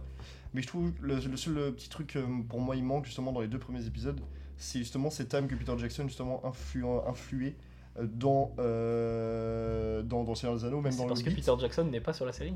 euh, Oui, mais non, justement, et c'est là où j'ai vu aussi quelque chose d'assez intéressant aussi, c'est que aussi c'est une réinterprétation, c'est une, une nouvelle adaptation de Tolkien. Bah oui. C'est le but, bah oui, c'est ça. Mais c'est parce que je trouve qu'il y a quand même pas, j'arrive pas non plus à foutre sur l'âme. Euh, une âme, un vrai truc, tu vois, il n'y a pas quelque chose qui me fait dire, euh, c'est là, la- je suis en train de mater ça, tu Pour vois. moi, c'est de la nostalgie, ça. Euh, to- bah, c'est possible, hein, c'est fortement possible. Bah ouais, parce que Fortement possible. on aurait eu ça, on aurait ça dans les années, on aurait ça dans les années 2000. Je suis sûr que les gens auraient kiffé comme le. Bah, c'est sûr, comme bah en vrai j'ai Jackson. kiffé, hein, j'ai surkiffé, hein, c'est- je trouve ça super bien. Mais c'est juste que genre... euh, Ouais non, je sais pas, bah... pff. Après vu que c'est une réadaptation, tu vois, moi au final ce, ce- ce manque d'âme entre guillemets, ça m'a pas dérangé. Tu vois, c'est... c'est- Je pense que quand j'ai vu le truc Seigneur des Anneaux, moi aussi ce que je pensais, c'est que comme euh, j'aime énormément les films, euh, Le Hobbit et Le Seigneur des Anneaux, même Le Hobbit j'aime, oui. Et justement, je me suis dit, bah, j'aimerais retrouver tu vois, la même magie que Jackson nous, a- nous, avait, nous avait dit. Mais non, Jackson n'a même pas été euh, genre euh, appelé une seule fois. Normal, c'est pas son projet. De toute façon, Bah- est-ce qu'il a envie de revenir dessus sur le Hobbit Bah C'était un fiasco pour lui? Oui, Bah, il, avait dit, il avait dit oui, il avait fait une interview récemment où il avait dit qu'il l'avait appelé au début et qu'il avait été en mode. Euh, je sais pas. Il sait pas, il savait pas. Puis finalement, ils l'ont plus rappelé. Bah, mec, en même temps, tu réponds, tu sais pas quoi. Mais Ouais, pour moi, Peter Peter, Jackson. Moi j'attends deux ans. Mais pour moi, mais Peter Jackson, il a pas envie de revenir là-dessus quoi. C'est possible, hein. Mais c'est pour ça peut-être qu'il je sais pas, peut-être qu'il y faisait le pour et le contre. Il a. a dit finalement, puis ils l'ont pas appelé, ils ont fait la série. Et après, c'est Juan Antonio Bayona, donc euh, moi. non, mais moi, j'adore la réelle de, hein. de Ah, Bayona. Et surtout, il y a un truc que j'adore. C'est euh, à un moment, il filme un orc. Dans l'épisode 2. Ouais. Et à un moment, j'ai cru, mais il y a un truc spécial ce machin. Et en fait, non, il... c'est la première fois, je pense, qu'on voit aussi bien un orc. Genre qu'il le personnifie à ce point. Parce que dans les films de Peter Jackson, vraiment, les Mhm. orcs, c'est c'est de la chair à canon, quoi. Ouais. Ouais, Et ça, là, il a fait, il a fait vraiment. C'est là, c'est Bayona qui te dit, euh, vas-y, je personnalise un peu, je personnifie mon monstre. C'est un, un truc ce euh, qu'il fait dans qui est tous- dans tous intéressant. films, hein. parce que Bah oui. Dans tous ces films, Ça, ça de ça a été fait, mais pas dans les films. Ça a été fait dans les jeux. Il y a des Oh. jeux qui sont sortis, euh, l'ombre du Mordor, je crois, et, euh, Ouais. et l'autre, je sais plus, les guerres du. Euh, non, Middle. euh, Ouais, c'est ça. Ouais, c'est ça, euh, ouais. Et euh, dans ces, j'allais dire dans ces films, dans ces jeux-là, euh, chacun des, enfin, t'as des orques euh, basiques euh, Stormtrooper, mais euh, t'as aussi à chaque fois des chefs. Je crois que c'est les chefs de guerre ils les appellent, et c'est des orques avec une personnalité. Et chacun ont vraiment une personnalité bien différente. Ils vont euh, avoir, et t'as des trucs débiles hein, du genre, euh, t'as un orque qui va parler que à travers une trompette par exemple. Pourquoi pas, tu vois Et, et c'est ça, c'était très très cool. Ça, j'avais kiffé ça dans le jeu. Mm. Donc ouais, c'est chouette s'ils s'orientent aussi un peu comme ça vers ça. Mais t'as ce rapport, t'as ce rapport un peu à l'enfance aussi avec Bayona souvent? Et, euh, et là, tu l'as, je trouve, mais justement avec les, les pieds velus. Hmm. Et, euh, et si, il y a un truc que je trouve incroyable, c'est qu'il y a un débat sur les réseaux sociaux sur euh, Oh, qui est le personnage de la météorite, machin et tout. Ah putain, oui. Et juste avec un Oui, visuel, oui. tu peux savoir qui c'est et les gens débattent alors que justement Bayona il raconte tout visuellement quoi. J'ai un peu peur en découvrant l'épisode 3 parce que j'aurais aimé que toute la saison soit réelle par Bayona. Ouais, mais Et, moi je euh, pensais qu'elle était. Bah non, c'était que les deux premiers. Que les deux premiers Ouais. Ils reviennent pas derrière Bah peut-être. J'espère. Bah c'est comme euh, Sapochnik chez euh, Game of Thrones qui est venu, Oui, il est passé sont- sur trois épisodes, sont puis il est passé sur le pilote de House of Dragon. Et Sapochnik, ouais, il a fait, que, il a fait que le pilote Mais de Dragon, Sapochnik. Ça, de toute façon, c'est un, c'est un classique hein, dans les séries. euh, T'as un showrunner qui reste pendant, pendant toute la série, et puis après, Oui, les réalisateurs, ouais. ils se tournent. hein. Mm. C'est, euh, il y a, je sais plus quel réalisateur qui est revenu pas mal de fois, qui est connu euh, pour Breaking Bad. Il est venu pour l'épisode de la mouche, pour... Là, euh, Ryan Johnson. Ouais, voilà. Oui. Ah oui, il est connu, oui. Et pour, euh, pour euh, l'avant-dernier épisode. Ah mais quand tu quand, bah. Ryan Johnson il avait attiré les gens en salle avec son Star Wars juste pour l'épisode de la mouche de Breaking Bad. hein. Il y a Ouais. un tas de gens qui sont allés le voir juste pour ça. hein. Ouais. Ah, ouais. Et c'est pas le seul épisode qu'il a fait, et l'autre Ouais. épisode qu'il a fait est incroyable. Et ouais, bah moi je trouve ça très quali Seigneur Anneaux. Et je suis content d'un truc, surtout. Dis-moi. C'est que en voyant la bande-annonce, on se disait Oh putain, par contre, ils ont mis la, la thune, les effets spéciaux sont beaux, mais ils vont tourner que sur effets spéciaux. Mm. Alors que non, il y a des scènes, il y a des décors, mais Ouais, là, incroyables. ouais, je suis d'accord. Euh, Il y a des décors des intérieurs, décors, genre ouais. euh, vraiment, euh, Ouais, putain, ouais. les lumières et tout, mais c'est c'est beau, hein.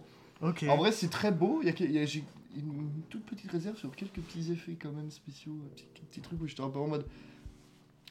Ah, il y a un On a, on a vu mieux quand même. Bah après, ça reste des séries. Les séries, c'est pas produit euh, à la même vitesse qu'un film. T'as pas 3 ans pour faire un épisode. Ah oui, non, bien sûr, bien sûr. Ah non, là ils ont, toujours là, ils ont petit, mis du euh, temps. Par contre, ils ont dû mettre du temps sur certains effets spéciaux. Oui, dans oui, oui, bien sûr. Parce que t'as des détails, genre sur euh, quand, bah, quand ils font les plans juste euh, des cités, les trucs comme ça. C'est incroyable en vrai les détails.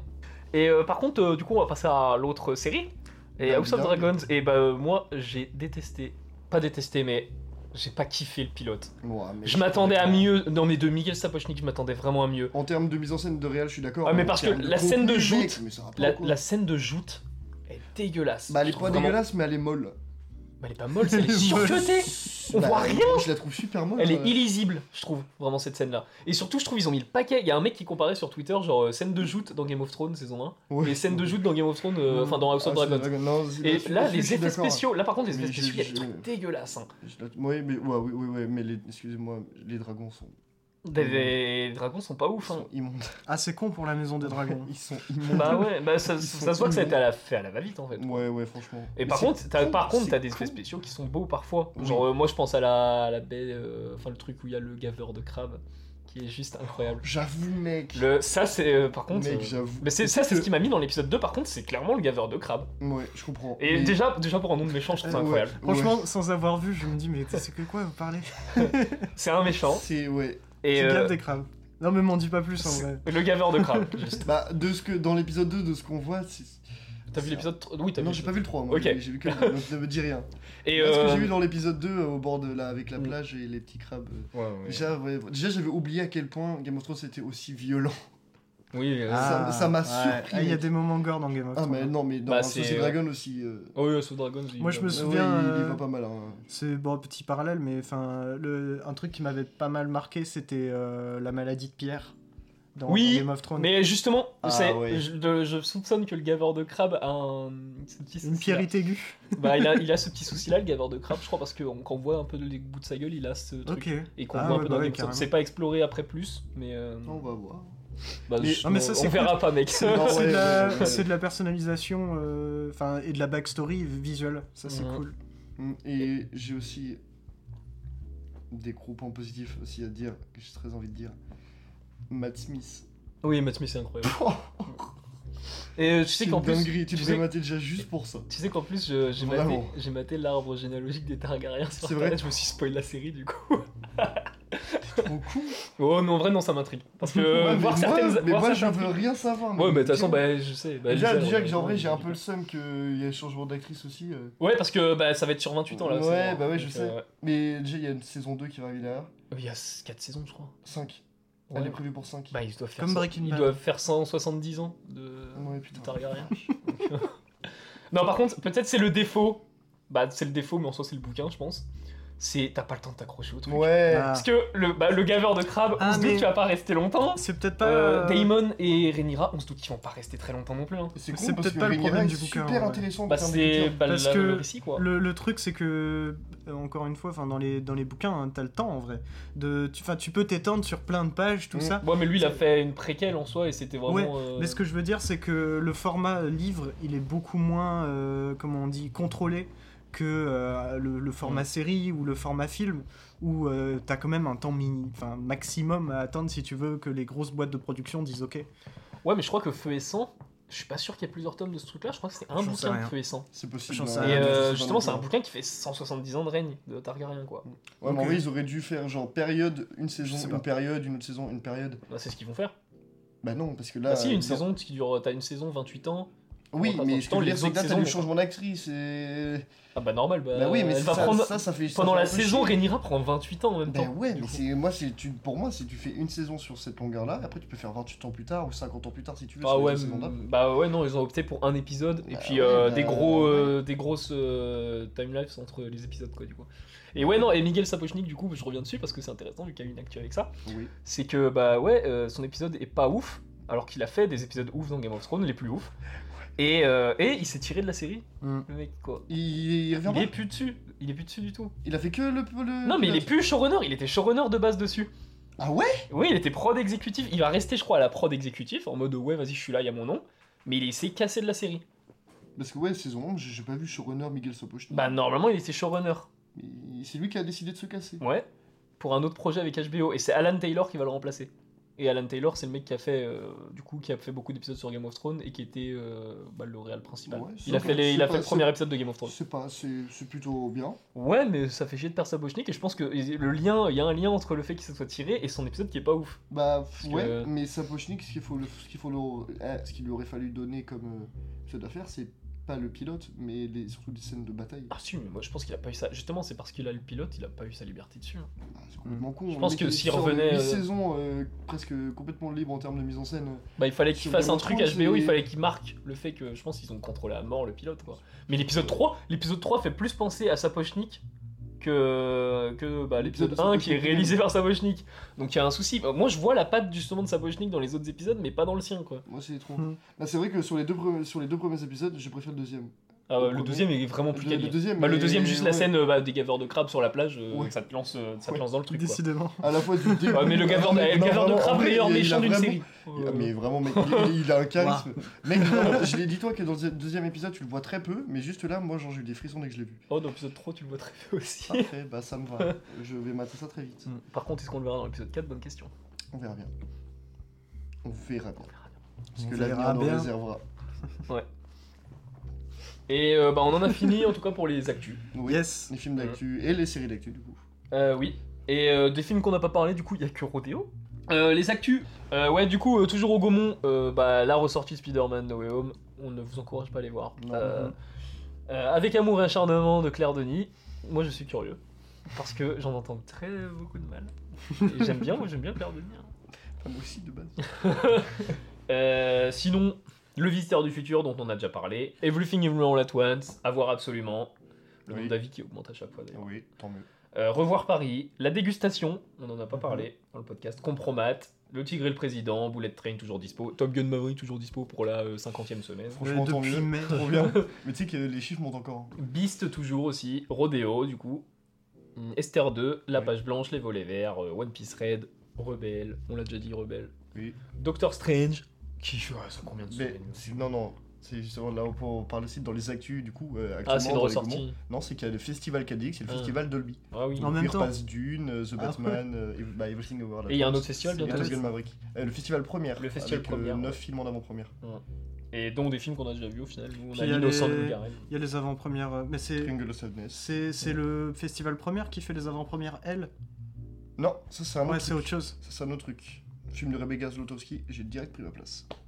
Oui, c'est bah, avec Virginie Fira Oui, encore. aussi. hein, putain, euh, dans tous les films. Bah en même temps c'est une des meilleures actrices. que- Et euh, par contre, au TND, on trouvera du coup bientôt juste sous vos yeux de Hong Sang-soo. ça c'est cool. Ouais. Et euh, je sais pas. Oui, c'est vrai. Il y a la chronique d'une liaison passagère qui passe Oh dimanche 11 septembre avec le Real. Mais c'est à 14h. 11 septembre Oh, c'est à 14h30 ça. Ce qui est de bah, dimanche là en fait. Revoir. euh, Le oui. podcast sera déjà sorti. Ouais. Enfin, Oui. sera pas encore sorti. Ouais. Ah ouais. Donc euh, voilà, euh, on y est peut-être allé, je sais pas. Toi, Ouais. tu devrais y aller. Je pense que je vais y aller. Je pense que, ouais, pour voir, euh, Ben non, je peux pas. Sérieux? Ouais. Ah, c'est dommage. C'est di- bah, dimanche là, là Ouais. Non, j'ai le seum. Le film est très cool. Bah, Ouais. de toute façon, j'ai- c'est le film de d'Emmanuel Mouret. Ouais. Ah putain, en plus il vient Ouais. Oui. Ah, je vais me libérer. Oui. Et euh, surtout, non, surtout moi, ce que j'attends le plus, euh, c'est bientôt à l'Arvor. On a une petite ressortie intéressante. Oh oui. Dimanche 18 septembre, Rashomon de Kurosawa, qui est son ultime, pas ultime chef-d'œuvre, parce que pour moi c'est Bah, Anne, mais l'un de ses plus gros chefs-d'œuvre. Ouh, alors ça c'est lourd. Oui. Mhm. Et euh, qui, euh, bah, c'est juste euh, l'une des œuvres les plus modernes qu'il y a eu à l'époque. Oui. Parce qu'aujourd'hui, ce type de narration-là est repris partout, dont par euh, Nolan. là. Bon, on ira, Bah, et puis c'est- ça a été repris. euh, Je, je dis peut-être de la merde, mais par Sergio Leone. mais on ira. Et euh, bientôt, on a une soirée spéciale aussi. euh, moi, j'appelle ça la soirée parano. C'est euh, l'invasion des profanateurs Mhm. et euh, invasion Los Angeles. Et euh, va y avoir Alien aussi. Et il va y avoir Alien aussi. Ça c'est lourd. Donc euh, voilà, l'Arvor euh, toujours euh, sur le bon coup. Mhm. Oui. Bon, du coup, on en a à peu près fini pour les actus de Rennes. Ouais. Oui. Pour ce qui est du Gaumont, l'Arvor et le TNB, du coup, qui a rouvert. Faut pas. Ça c'est bien. Avec euh, notamment la rétrospective Pasolini, faut pas l'oublier non plus. Et euh, du coup, on va passer euh, à la thématique. Et Mhm. euh, pour cet épisode 19, j'ai choisi la thématique nourriture. Et beaucoup de films retracent la bouffe, notamment des films japonais. D'ailleurs, on en a un récent, Tempura. J'ai pas vu, mais voilà. Et, mais il y a des films qui retracent la bouffe d'une façon assez Particulière. particulière. Ouais. Hum, et du coup, j'ai choisi Le cuisinier, le voleur, sa femme et son amant de Peter Greenaway. Ou Peter Greenaway. Green Away. Et euh, c'est bien ce film-là, ça va. Je sais que je vais inciter des gens à aller le voir, juste en disant euh, que l'acteur qui joue dedans, du coup, euh, putain, j'ai plus son nom. Euh, Enfin- Michael Gambon. Ouais, voilà, Michael Gambon, qui, euh, du coup, Dumbledore dans Harry Potter. Exactement. Les- À le partir du Dumbledore, ouais, euh, bah, le C'est Dumbledore qui a Richard joué le plus. dans- Ouais. C'est qu'il- il, il est mort, donc il, a pas, il pouvait pas jouer plus. Non, mais il a joué le plus de Harry Potter. Oui, ben oui, parce que l'autre il pouvait pas jouer plus. Oui. Mhm. Il était dans sa, dans sa- dans sa sous-terre. Et euh, oui, mais en même temps, le, pas Dum- autrement. le Dumbledore euh, de Michael Gambon, je pense, c'est Et mieux. plus- ouais. Il est plus puissant. Mais C'est surtout Il que c'est pas les mêmes. fra-. Tu vois vraiment que le changement d'acteur, c'est pas les mêmes persos. Et euh, ouais. Et euh, du coup, euh, qu'est-ce qu'on va commencer? Est-ce que bon, je vais faire un synopsis Ouais. vite fait. Euh, du coup, on est dans un restaurant. J'ai plus le nom du resto. Je vais dire du Moi coup le plus. restaurant de Albert Spica. Ou- en ou- gros. ça se tient. Mais euh, et euh, le film est découpé en jours et on va suivre du coup Albert Spica qui vient avec sa femme et ses potes manger dans son restaurant Et son amant. Qui et vient dans bah le pas. Albert Spica. Non, non, mais. Et euh, sa femme va rencontrer un mec euh, un peu littéraire euh, qui lit tout seul à une table, tout ça, qui aime bien bouffer là-bas. Et euh, va s'en suivre des parties de jambes en l'air euh, Ouais. très. euh, Et shit happens. Ouais, shit happens, ça va, je trouve. Euh, non, Shit happens, hein, surtout quand au début du film. Oui, bah. oh putain, oui, bien vu. Bien vu, bien vu, bien vu. Et euh, pendant ce temps-là aussi, évidemment, on a un observateur de la scène de Albert Spica qui est un gros beauf. Euh, on va pas se mentir. hein. C'est Michael Gambon, vraiment, si vous avez vu Dumbledore, euh, du coup, euh, allez voir. à euh, voir. C'est- Vous allez Voilà. être déçus. Franchement, c'est le même personnage. vous ne verrez plus Dumbledore de la même façon Ah, après. non. Et euh, ouais, et sa femme par contre qui est un peu plus, euh, on va dire, classique, plus, Ouais, un euh, peu plus, plus oui. maniérée, Oui. Discrète. discrète, ouais. Et euh, du C'est coup, euh, voilà, on va suivre les, peu, euh, au fil des jours parce que du coup, ouais, le film est découpé en jours. Mhm. Euh, on va suivre les ébats euh, et les tensions. ou... Ou verbaux. ou verbaux. Mhm. Ou plus. Ou Si affinité. Et il y a évidemment un rapport énorme à la nourriture. Ouais. Ouais. On spoilera à un moment, euh, du coup, à la fin. Ouais, Enfin, super, tu spoil là. Ouais, parce qu'on est obligé de spoiler pour. euh, Ok. pour Bah, on, est, on commence sans spoil. et puis Ouais, encore, fera- c'est pour ça. On fera à la fin. euh, on préviendra. pré- Voilà. Alors- Mais euh, du coup, bah moi, euh, je- j'aime énormément le film. Et vous Oui. Oui, Je, je voulais juste rajouter, avant mon avis et ton avis, oui. euh, il y a Dumbledore, mais il y a aussi Tim Ross. Ouais, Il y a Tim Ross, Je voulais le c'est dire aussi, c'est ce que j'avais dit. Il y a Tim Ross. Il m'a volé les Il mots faut de le dire, il y a Tim Ross. Non, mais il y a beaucoup d'acteurs, il y a beaucoup de grands acteurs dans le film ouais, qui ouais, sont ouais. pas forcément Mais très à, connus. à mais- l'époque, qui était pas non plus au, Mm. au plus haut euh, de leur carrière. Mm. Et Peter. Greenaway, surtout, c'est un mec qui est pas du tout connu. Et Mhm. euh, mais qui a, bah, juste par exemple, à Rennes 2, il a une section dans, dans la médiathèque. Et il a des films hyper intéressants, quoi. Moi, c'est très Ah ouais, et puis, Moi, euh, je suis- Dont un- le jardin, un jardin anglais, je crois. C'est euh, Je- c'est l'un de je- ses plus connus Je aussi. connais pas du tout. Bah, je sais plus si c'est le titre, mais je crois que c'est le jardin anglais ou un truc comme ça. Mais faut, dire aussi, je pense, comment on a découvert du coup ce réalisateur euh, et puis ce film. Bah ouais. euh, parce que l'histoire est, est quand même marrante. Oui. C'est euh, bon, on est des grands fans d'Ari Aster. euh, je pense que ça se sait. Ah oui. Mais euh, il faut savoir que pour Hérédité et pour ses films en général, Il montre à tous ses acteurs ce film-là. Exactement. Mm. Donc euh, ouais. Et euh, c'est compréhensible parce que euh, c'est un film qui est niveau réel hyper millimétré, Mm. c'est hyper perfectionniste, que ce soit au niveau des costumes, des détails de décor, Oh des oui. trucs comme ça. ouais. Même des lumières. Mm. Et euh, mais après, par contre, la mise en scène elle diffère beaucoup. Enfin, bah, la Ouais, surtout ouais. que ce qui a fait la particularité du cuisinier, le voleur, sa femme et son amant, c'est euh, le décor qui Mm. est tout en longueur. Et j'imagine même pas la gueule du coup que doit avoir le décor au final. Euh, ouais. Parce que euh, ouais. Ah, À le- imaginer, le, euh, décor est vraiment très spé. Mm. Surtout qu'il y a une. Parce que, ouais, concrètement, en fait, euh, le film, et c'est aussi pour ça que, que je l'adore, c'est il, il a une présentation que j'ai vue dans aucun autre film avec euh, un côté presque théâtral des Mm. fois. Bon, il y a certains plans des fois rapprochés, mais c'est en gros, pour la plupart, euh, une vision de côté euh, comme une scène scénique. Euh, du coup, une vision scénique, euh, et avec la, la caméra qui se déplace euh, de, de gauche à droite, et euh, qui va passer de la salle de restaurant euh, aux cuisines, à l'extérieur du restaurant, euh, devant, à l'entrée. Et euh, bon, après, il y a d'autres endroits, il y a, il y a très iconique, les toilettes, Les il y a le garde-manger, Ouais, ouais, bah, l'arrière-cuisine, oui. bah, Les toilettes toutes blanches qui me font penser d'ailleurs. Ouais. Maintenant que j'y pense à Everything Are At Once. Ouais. Le truc du bagel. Moi, ça me fait penser à une scène de Mission Impossible. Night Putain, aussi. ouais, bien vu. Oui, la, bah, la scène où il descend. euh. Hein C'est la scène où il descend. Non, euh, les toilettes toutes blanches.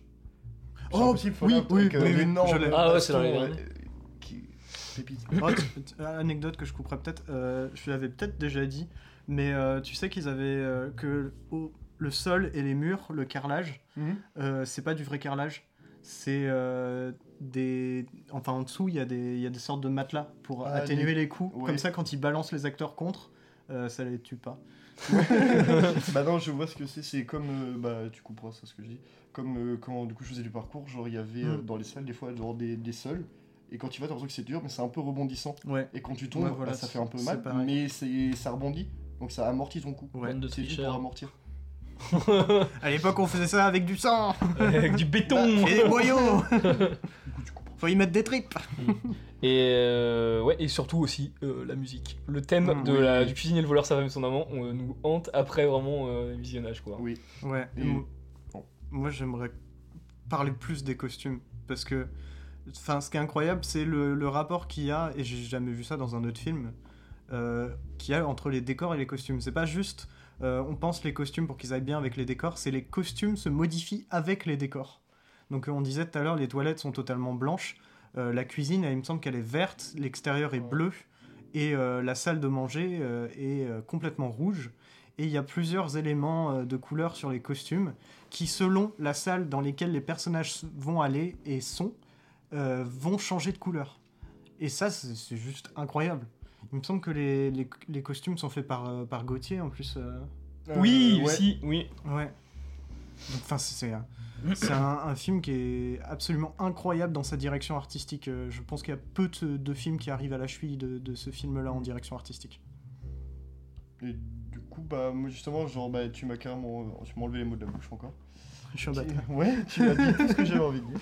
C'est vraiment quand j'ai maté le film, justement, j'avais vraiment ce- cette vision-là de me dire, euh, sur- surtout sur les travelling, Mhm. quand ça change de pièce, que en fait, j'ai- c'est juste ma tête limite qui tourne et je suis à une pièce de théâtre en fait. Je suis Ouais. dans un théâtre et tu mates. euh, tout C'est ce la se scène passe. qui se déplace devant tes Ouais, yeux, ouais, c'est vraiment. incroyable. C'est vrai qu'en termes de. En fait, je trouve pas que les acteurs jouent de façon très théâtrale, mais je Non. trouve juste que c'est le film euh, se rend très théâtral, mais ne l'est jamais vraiment. Albert Spica, Mhm. si Michael Gambon, il a un jeu très théâtral, je trouve. Ah, en vrai. Parce qu'il a cette façon, en fait, il a un sur. Il, pas il surjoue, mais il est presque à sa limite. Parce qu'il est, c'est un personnage très beauf, et Mm. il y a des fois vraiment, il va. Je sais pas si vous l'avez vu en VF d'ailleurs. Non. La VF est- Non. La VF est super intéressante et, trop, et vraiment Mais trop si, bien, on l'a vu. Si, on l'avait vu en VF. Moi, je pense que si je vous l'ai montré, c'est en VF. Tu nous l'as montré en bah, Moi, j'adore la VF. Pour moi, donc pour moi, on l'a monté, on l'a maté en VF. Bah, Parce qu'il a vu en une VO, voix, il a après, vraiment après, une voix de Bah, en en, VF. vrai, en vrai, la VF est pas, est pas mal. Je suis très peu fan de VF, mais là, sur La- le coup, ça, c'était pas mal. La, la VO est très très très très bonne aussi. Et Bah, euh, après, c'est truc intéressant, non mais enfin faut le dire, les acteurs jouent bien en quoi. vrai, C'est de la merde. Ce qui, ce qui est intéressant aussi, c'est euh, avec ce personnage-là, c'est que ouais, pour le coup, dans sa façon d'être, il est très théâtral, et euh, que les autres personnages à côté, euh, bon, il y en a certains qui, qui sont un peu dans la même, euh, dans la même veine, mais euh, je pense par exemple au, au personnage de Tim Ross, Mm. qui, euh, lui, quand il va lancer des lignes de dialogue, c'est presque s'il les chuchote par rapport au- Mm. à ce personnage-là, en fait. Il les, il les marmonne dans sa barbe. Et euh, ouais, c'est vrai que c'est c'est intéressant cette, C'est cette un distinction. il y a un gros décalage entre son jeu à lui parce qu'il doit se démarquer du reste. temps, euh, Mm. Mm. C'est vrai que c'est pas c'est intéressant. Non, parce que c'est bah, c'est le gros beauf qui arrête pas de gueuler, Oui, c'est c'est- son ouais, resto ouais, en ouais, plus. c'est il restaurant. est tout permis. En quoi. vrai, il y a rien pour sauver euh, clairement C'est- ce ouais, mais personnage-là. c'est- Mais- son territoire, c'est- il fait ce Mm. qu'il veut, quoi. Il a sans limite, sans loi. Et Tim Ross, justement, qui qui parle dans, dans sa barbe ou son vomi. Et euh, il faut. euh, je voulais dire aussi par rapport au, au thème euh, nourriture, que je trouve super intéressant après avoir revu le film, parce qu'au début je me disais, oui, bah ça fait sens avec le restaurant et euh, aussi, bon, une scène, auquel on pense tous. Ouais. Mais en fait, en ayant vu le film, je me suis dit, ouais, en fait, le thème nourriture, il n'y a pas mieux. Parce que rien que les transitions, c'est le, c'est le menu du restaurant avec Oui. la nourriture qui entoure. Mm. Euh, la nourriture est omniprésente dans l'image. Euh, les personnages vraiment vont- constamment faire des actions euh, autour de la nourriture. Que ce soit euh, bah, le, le, le- j'ai zappé son nom du coup, mais euh, le- non non, Non le bah, Dumbledore. Albert, Gambon. Voilà, Bah, ce Bah, personnage, c'est Albert, Spielberg. Gum- ouais, Ouais, voilà. qui euh, va euh, con- constamment au début du film, et même pe- pendant le film, euh, donner des, des tips, donner des, des, des trucs en mode ouais non ça tu le manges comme ça, ça tu t'arrives pas, enfin il, est- il est tout le temps en mode ouais ça tu t'arriveras pas à l'apprécier euh, ce repas si tu le manges pas de cette façon-là, genre le céleri il faut le prendre avec la main, mais par contre ça tu le prends pas avec la main sinon c'est dégoûtant. Enfin il y a, il y a toujours euh, cette, cette euh, situation de pouvoir qui est représentée par le- la nourriture. Et puis après, bah, il y a des, des scènes euh, complètement folles qui sont entourées de nourriture. Ouais, mais déjà même aussi le personnage de Tim Ross qui lui euh, fait genre que manger pendant les deux heures de film. Mais Mm. Sont Ou, euh, Tous qui est est bouffer dans le film. ou Mais raccompagner oui, des mais gens. non, mais lui. Dont euh, un qui est en train de bouffer autre chose que de la bouffe. Oui. Mm. oh mec, putain, c'est le temps que ça m'a monté au cerveau, j'ai dit oui et je viens de comprendre. À l'amant, euh, double repas. C'est terrible ce qu'on dit, c'est terrible. Bah, on a l'image de Albert Ah, mais en Ouais, plus, en vrai, euh, ouais, de fou. ce qui est bien, c'est C'est qu'avec ta phrase, en vrai, ça représente pas que l'amant, ça représente aussi beaucoup d'autres personnages dans le film Ouais. qui vont bouffer euh, d'autres choses qui sont pas servies dans le menu des restaurants. C'est vrai. c'est très vrai. Et ouais, c'est vrai que mais ça, c'est super intéressant dans ce film, c'est qu'il y a vraiment ce rapport à la nourriture et au fait de manger. Euh, et j'arrive pas vraiment à bien l'interpréter, je pense, mais euh, on en parlera mieux dans la partie spoiler, je pense. Ouais. Mais c'est euh, très intéressant. Mais il y a, il y a une scène d'ailleurs de- que Ari Aster a fait qui me rappelle euh, énormément ça, c'est euh, le dîner dans. Enfin, le dîner, le repas dans Midsommar. Avec euh, Ah, toute la ouais. viande qui a pourri et t'entends les mouches. Mmh. Et Ouais. tu vois les mouches, qui... enfin tu te demandes pourquoi c'est ça a bouffé ce qu'il y a sur la table, enfin tu te demandes. Et euh, bah, pareil dans les cuisines du resto, ou même on en parlait avant, ce qu'il y a dans les camions, Mhm. tu te dis mais pourquoi il y a de la bouffe comme ça, pourquoi Ouais. ça pourrit ici? Et euh, c'est pas expliqué en soi, mais justement, et dans Midsommar ça passe très bien ce décalage là. Ouais, et là, pareil. Genre les cuisines en soi sont dégueulasses. Bah, les cuisines, elles sont vraiment très miteuses. hein. Ouais. On ne sait pas la, la cuisine parisienne, parce que oui, du coup, c'est un restaurant parisien, il me semble. Mm. Euh, ou du moins un restaurant français. Mm. Euh, et euh, les, les cuisines, elles sont déjà de la couleur verte. Je vois Ce qui- jaune des fois, je crois. Ce qui, pour un, un endroit d'intérieur, est bizarre un peu. Un peu avec la chaleur aussi, comme des fours, des trucs comme ça. Ouais, et, C'est très- et elles sont vraiment miteuses. Enfin, t'as t'as un cuisinier, je me souviens, qui est, qui est torse nu. Mm. euh, Enfin, ils sont tous sont habillés différemment. Ouais, c'est ça, ouais, c'est dégoulinant. Ouais, Mm. C'est surintant. ouais c'est ça. C'est- un peu presque dégoûtant. Mais même, t'as le, dégoût. t'as ces gamins là, enfin ce gamin surtout qui chante, Mm. genre, dès le début, t'as De l'opéra, de ouais. l'opéra, ouais. T'as, un mélange en fait de très mauvais goût dans le film et de très de beauté ou trop Ouais. artistique. Et Et tu- t'as bah, notamment dans la salle, t'as les tableaux, tout Ouais, ça. ça, mais la, la salle Mais est même les super costumes. spacieux, super classieux, euh, su- super euh, luxe, tu vois. Mm. Mais la la, tu- cuisine, ouais, qui est machin, puis après Mm. t'as le dehors, qui est un peu entre les deux. Ah, le, le dehors, euh, moi, je le trouve euh, très terrifiant, en fait. Bah, en fait, oui, il est terrifiant, mais je veux dire, si on doit prendre par exemple entre du coup euh, très miteux et très classieux, moi j'ai vraiment ce, ce sentiment d'avoir, quand tu sors dehors, en fait, t'as un peu des deux. C'est c'est le côté terrifiant qui fait que du coup, c'est un peu en mode. euh, ouais, c'est un peu miteux, c'est un peu, un peu dangereux. vu Bah, le ce dehors, ça fait passe, presque un post-apo. Ouais, c'est ça. Mm. Et c'est là ouais. où en même temps, je suis en mode, bah. C'est un peu classieux, juste par la beauté de, de la représentation en fait, de, de cet endroit-là. Mais c'est c'est une esthétique qui, maintenant que j'y j'y pense, me fait un peu penser à, euh, à ce que peut faire euh, Genet. Euh, des fois, c'est. Tu vois, un, un Parisien qui, des fois, est magnifique, mais aussi dégueulasse. Euh, ou même avec les enfants à la Cité perdue, le jeu des couleurs et des décors. Il y, a clairement, il y a étranges. clairement une relation Ouais. entre euh, les deux photos. hein, ouais. Ouais, ouais, ouais.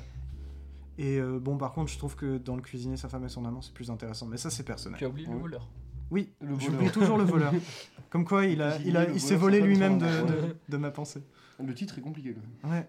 Mais le titre résume Ah, puis bien. le, le truc le plus chaleureux au final dans le film, euh, c'est euh, cette salle justement, la salle des, euh, bah, la, la salle du resto quoi, Ouais. qui est rouge, bah, là où va se jouer blanche. rouge et blanche. Mhm. Mais t'as les toilettes aussi par contre là qui vont jouer un rôle assez neutre, Oui. puisque là c'est tout blanc pour Et le les coup. couleurs très neutres aussi. Mm. Et pourtant, il s'y passe plein de trucs qui sont pas neutres. Non. Donc ça fait vraiment des contrastes même entre la mise en scène et, et les, les- les- les caractères des personnages, et en même temps le décor. Et ça fait comme une, du coup, une, une fusion entre les deux. Et du coup, t'as vraiment l'impression que du coup, le décor sert à quelque chose.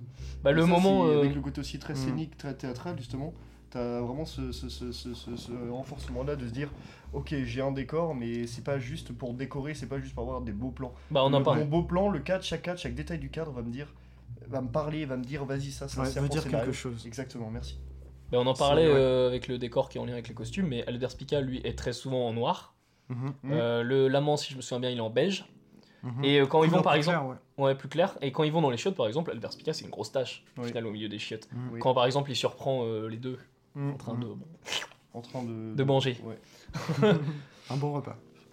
Non et puis même les chiottes sont particuliers, genre t'as ces- les urinoirs qui sont Oui. placés au centre. Au centre. Mais il y a même très- Quand il va un moment dans les toilettes euh, des femmes, où, euh, au, bas, au même endroit où est placé l'urinoir chez les hommes, là il y a une table chez les femmes. Oui. Et tu ne sais pas pourquoi.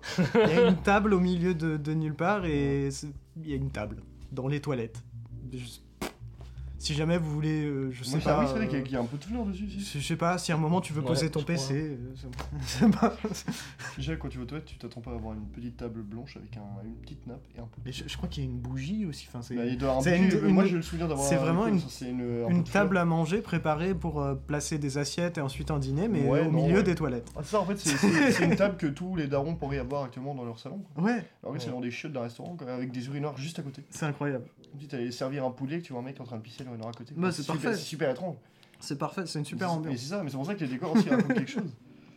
C'est super intéressant. Mais euh, C'est- oui, c'est trop en- bien comme film. concrètement, je sais pas si j'ai d'autres choses Très à, particulier quand à dire euh, sans spoiler. Mm. C'est un, c'est Sans- clairement par contre c'est ouais. pas un, bah c'est pas un film facile à voir. Non, c'est sûr. C'est même, bah, c'est presque un film écœurant particulier, Ouais, justement. ça ouais, Plus écœurant que euh, il fait pas peur en soi, il est pas Non. dégueulasse. Non. Enfin Ah, dégoûtant, mais pas scène. dégueulasse. Il y a des scènes qui sont un peu dégueulasses quand même. Mm. des scènes, honnêtement, j'ai. Bah, le- le film- euh. Le film commence dur hein, quand même. Ouais, ça commence dur, Mm. mais enfin après, moi, c'est du ressenti personnel. Non, je le dirai en spoiler. Il y a une scène qui m'a qui m'a qui m'a fait en mode euh, ça je peux pas. Mm. Mais c'est purement personnel. Mais euh, ouais, euh, ouais, moi j'attends toujours une bonne restauration de ce film-là parce qu'il y Ah. a des restaurations Blu-ray cool. anglaises. Ah, de- ouais, de du cuisinier voleur sa femme et son amant, mais il n'y a pas de française. Et euh, nous en France on peut trouver un DVD, mais là, vraiment la qualité elle est dégueulasse. C'est pas celui actuel? Ah si, la qualité est vraiment pas ouf. Bah, ouais, si, ouais. Bon, là, ça va, là, quand, quand on l'avait maté chez toi, la qualité. non, vraiment même pour un, même pour un DVD c'est pas ouf. Ouais, ouais, je, je, je-. Ouais. Parce que c'est un film qui est vite fait tomber dans l'oubli. Et en Mais vrai, avec il y a Ari même pas de Aster, Blu-ray justement, en je pense. Tout Non, c'est moi j'ai un Blu-ray, mais il est anglais le truc. Ah ouais, donc c'est que de. Oui, t'as la version française dessus ou pas Non, même pas. Vraiment Non. Putain, c'est triste. Mm. Eh ben. Originals. S'il vous plaît S'il vous plaît. Déjà ils vont faire déjà ils vont distribuer la baleine. Ça, Mm. c'est très France. bien. Merci beaucoup pour ça. On vous aime beaucoup. Mm. Mais euh, il, faut, il faut une restauration de ce film. Ouais. Et même si ça repasse. euh, S'il y a une restauration, ce qui voudrait dire que ça risque de repasser au cinéma. Ah oui, bah voir au Ouais, cinéma. ouais, ouais. Oh la vache Ah ouais, si, Ça euh, si un jour là on repasse ici, n'hésitez pas, genre une séance. euh, moi je suis chaud pour ah présenter ouais. gratuitement Ah une séance du ouais, cuisinier le ouais. voleur Ah et euh, ouais, Du coup, ouais, bah, je pense. on va passer à la partie spoil. Mais ouais. du coup, avant, si vous l'avez pas vu, regardez-le. Ouais. Franchement, regardez-le. Ouais, avant d'écouter la petite partie spoiler, revenez après. Bon, après, c'est pas. Le film, juste par sa mise en scène. Ouais, mais. Quand Oui, mais enfin, je veux dire, de toute même, façon- Faut, faut le voir. De toute façon, euh, regardez-le. Ouais, c'est ça, parce que genre, mm, nous, quand on l'avait vu, enfin, je me souviens, quand on l'avait vu tous les trois, enfin, pour ma part, quand je l'avais vu, je connaissais rien du film. À part toi Mhm. qui me disais, eh, vas-y, on mate ça, c'est trop bien. Ouais, moi, je Bon, connaissais On va mater ça, je connaissais pas du tout. Et bah, je connaissais juste l'anecdote avec, du coup, bah, avec, avec Ari Aster et tout. Et euh, du coup, on a maté le film, et justement, le... été content d'avoir de rien ne savoir du film, parce que genre, ça m'a littéralement genre, tapé dans la gueule. Et non, non, pour moi, vaut mieux presque pas savoir euh, trop de choses sur le film et, Mm. et être surpris par ce que le film t'apporte. Parce que le film, je trouve, apporte quand même pas mal de choses, même euh, positivement à nous, aux spectateurs. Mhm. Et là, on peut. Là, c'est un film qui aujourd'hui serait considéré comme. Comment dire Pas politiquement. Ouais, euh, correct. Pas politiquement, ouais, politiquement vraiment, incorrect. Ouais, littéralement. ça, c'est sûr. Bah, il serait. Ce serait. Bah, en vrai, ça me fait penser un peu, ça. Je pense que ça peut faire syndrome euh, Triangle of Sadness, visée de Cannes. Parce que moi, de tout ce que j'ai Mm. vu euh, des articles et tout, j'ai pas vu le film, mais tout ce que j'ai vu des articles des gens qui sortaient du film, c'était le film pas politiquement correct, ça le film euh, tient en vrai. euh, ça qui, se qui, tient. qui- qui critique euh, un peu la société, les trucs. Si, ce que ça- fait aussi il y a, et surtout qu'il y a un gros lien avec la bouffe dans, dans Triangle of Sadness Ouais, dans ouais, deuxième plus j'y réfléchis, plus je me dis que ça se tient. Triangle of Sadness va plus loin. Mais Il va euh, plus loin Genre, ouais. c'est plus bah, vénère Non, Ah, il y a un truc plus profond pour le coup. Voilà, euh, c'est par ça, je veux dire que- je le truc. Triangle of Sadness ne se résume pas à, euh, au repas, au restaurant, tout ça. Ouais. Il va plus loin euh, avec ses personnages. Il les amène dans des situations encore plus folles. Ça se résume à un voyage en bateau, je crois, c'est ça, non? Euh, il y a pas vraiment? Plus que ça. ça encore? Il y a plus Ouais, que ok, ça. ok. Mais, euh, mais oui, le, le compara- la comparaison est totalement. Ah oui, non, mais bah, sûrement que même, euh, je pense que Ruben Östlund doit être fan de. De film c'est possible. Quand tu vois le deuxième segment de, de Triangle of Sadness sur le bateau, il y a clairement un délire Ouais. aussi avec cette Ah ouais, hein. ouais, carrément. Et euh, il y a un délire aussi avec euh, des petits trucs un peu dégueulasses. euh. Non, ouais, ouais. Façon, On dans en parlera. Dans Snow Therapy, Ouais. il doit y avoir aussi des. On en parlera quand il sortira Oui. bientôt. Dans Snow Bientôt. Therapy, il y a aussi euh, un moment où, quand t'as l'avalanche, Ouais. ils sont en train de manger. Ouais, c'est vrai. Mm. C'est pas toujours une C'est merde. Parce vrai, que c'est c'est très convivial le repas. Mais le, Ouais, le- bah, le repas, le- de toute Le façon, le, le repas et la nourriture sont des thèmes qui devraient, enfin, qui peuvent facilement être omniprésents dans un film ou euh, dans le cinéma, parce que juste c'est un truc qu'on fait tous les jours. Bah, meilleure scène, meilleure scène de bouffe pour moi, c'est dans Les Affranchis euh, de Scorsese, dans la prison, où t'as euh, Pouli qui est en train de couper de l'ail, c'est avec au rasoir. Incroyable cette scène. Je m'en souviens. Bah elle est trop Moi, je- bien. Je, l'ai pas encore vu les approches. Ah, C'est moi, il faut que dingue je cette remate. scène. Faut que je le remate, je m'en Moi j'aime bien euh, parce que du coup je suis fan de Robert Eggers. Je pense que vous ne le saviez pas. Euh, je en J'a- savais J'adore la, la scène du repas dans The Witch. Oh, oui, ça je m'en souviens. Elle est géniale, elle est magnifique. Mais en vrai, quand on y pense, la bouffe, que ce soit genre par euh, l'absence totale de bouffe, si je pense surtout à Hunger de Steve McQueen, Oh ouais ou à la bouffe omniprésente, c'est toujours important, c'est toujours un thème qui revient dans Ouais, c'est des scènes hyper les importantes. films. Ah, mais même bah, pour le coup, dans Hérédité, euh, la scène de repas, c'est une scène hyper importante Ouais. dans, le, dans le film hein, aussi. Ouais, ouais, Ouais, ouais. moi je pensais à un petit film d'horreur pas très connu qui s'appelle The Invitation. Oh, je autour connais. repas. Tu connais Bah, je connais Je crois que je connais, ouais. J'ai pas vraiment vu le film, mais je sais que du coup, euh, vu que c'est euh, autour d'un repas, c'est euh, du coup euh, bah, la bouffe est du coup présente dans un Mhm. film d'horreur et j'ai pas vu ça. Un film d'horreur, c'est pas commun. Mhm. Moi j'attends un film d'horreur où la, la bouffe mange des gens. À table. Je suis sûr que ça existe. En vrai, ça doit exister. Je pense que ça existe. Je- je- voilà, j'attends de voir. Le- la moussaka, l'attaque de la moussaka. L'attaque de la géante. moussaka géante, mais c'est un nanar. hein. c'est la Un La- bon l'attaque film. des donuts géants Oui, C'est des donuts Bah tueurs, oui, truc bah, dans le genre c'est- Bon, là, c'est une comédie nanardesque. Bah oui, mais c'est des. de La bouffe, C'est des bouffe des gens. Pombo des gens, les donuts. Au pire, donne l'idée à Cronenberg, il va faire quelque chose de très Et euh, du coup, bon, on va peut-être passer à la partie spoil. Ouais, Euh, du coup, euh, quelqu'un nous raconte la fin, je la raconte. Vas-y. vas-y. Ok. Vas-y, Franchement, c'était thématique. Et ben du coup, à la fin. bien. Oui, ah oui, c'est vrai. Du coup, à la fin, Albert Spica, bah, il en a un peu ras le cul euh, de se faire cocu. Ouais, littéralement. Et du coup, décide euh, de faire tuer, en gros, l'amant. Oui. Et euh, bah, la femme, qui est un peu triste, euh, imagine une petite vengeance. Hmm, Pas exactement. Euh, Il y a une, une imagination, mais c'est surtout que quand il, quand il court euh, dans les cuisines pour, euh, et qu'il recherche du coup la, la femme et l'amant, il, il crie, il gueule vraiment euh, Je vais le tuer et je vais le manger. Oui, Il le gueule ça. vrai. Et du coup, c'est. Bon, bah, du coup, on- Mais c'est le, le cuistot en plus qui propose. euh, c'est possible. Je crois que c'est le cuistot hein, qui propose ça. Et bah, en tout cas, euh, du coup, qu'est-ce qui va se passer? Bah, Le cuistot, euh, pour euh, la femme, va cuisiner l'amant Mhm. et le servir à Albert Spica. Et euh, ils vont l'obliger à manger l'amant, du coup. Mm. Vu que Albert Spica bah, dit Je vais le tuer et le manger. Mhm. Voilà, voilà. Vu que Albert Spica a une grande gueule pendant tout le film, oui. Ouais. et ben. Ouais, c'est un petit peu ça, c'est le, le... Ah, tu dis beaucoup de choses, bah maintenant on va te le, forcer c'est le karma. Ouais, vraiment, c'est ça. C'est bon retour de justice. Mm. Et, euh, Et c'est une scène vraiment écœurante. Ouais. C'est Mm. c'est abusé. hein. Il y, a un- il y a un délire de la nourriture et de la chair, même des Mm. trucs. euh, c'est rien la- que- La scène qui me fait, j'étais un peu en mode. euh, Mm. Rien que l'image du, du corps cuit, Ouais, c'est ça, ouais. Ouais. C'est- C'est c'est ce plan-là qui me, qui me traumatise. qui est, qui est- ouais, ça c'est très. C'est très, ouais, c'est c'est costaud. Mais il y a, euh, moi je trouvais le, le parallèle intéressant euh, avec euh, le début du film du coup, qui euh, commence avec euh, le personnage d'Albert Spica, c'est comme Mm. ça, ouais. Qui oblige à manger. Qui, ouais, c'est ça, il, il oblige à manger un gars, euh, il, il l'oblige à manger de la merde. en La gros, merde ouais. et il lui pisse dessus. il lui pisse dessus. Enfin, c'est- il y avait euh, concrètement, ouais, voilà, c'est ce que je voulais dire, c'est que euh, pendant tout le film, on a plusieurs moments où euh, des gens vont être forcés à manger quelque chose. Donc il y a- ça commence avec ça, avec un gars qui doit manger sa merde. Euh, après, il y a le, euh, le, le petit gamin euh, qui chante de l'opéra, qui doit manger un de- des boutons de, de sa veste. Euh, Il y a quand il tue l'amant, il le force à manger euh, les pages de, des livres qui, de sa bibliothèque. Mm. Et bah, à la fin, il le force à manger l'amant. Ouais. Et ouais, il y a beaucoup de ça. Et puis à chaque fois, du coup, avant, c'est le personnage d'Albert Spica qui force les autres à manger. Et là, c'est lui qui va être forcé à Mm. manger. Et la scène aussi qui est assez écœurante, c'est chaud, bah, c'est la scène de Tim Ross quand il vomit.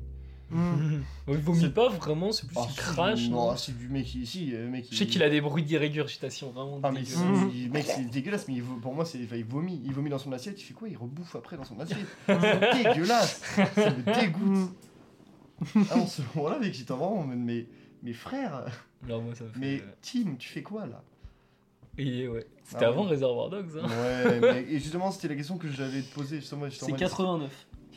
ah ouais c'est bien avant Reservoir Dogs Mm. Oh, il était jeune, tu me ressens en plus. bah oui bah, oui ça se voyait mais dans ma tête j'étais en mode ça doit jouer à quelques années mais je savais pas que ça jouait sur presque une Mhm. décennie C'est le ouais, Tim Ross qui joue un personnage qui a 17 ans. Mhm. C'est un moment, il y a une réplique qui laisse entrevoir ça. euh, Mm. Il dit un, un truc du genre euh, si 40 ans c'est vieux pour un mec de 17 ans. Et là tu te dis. Parce qu'en plus, c'est cette scène-là où euh, il fait manger le papier à l'amant. Mm.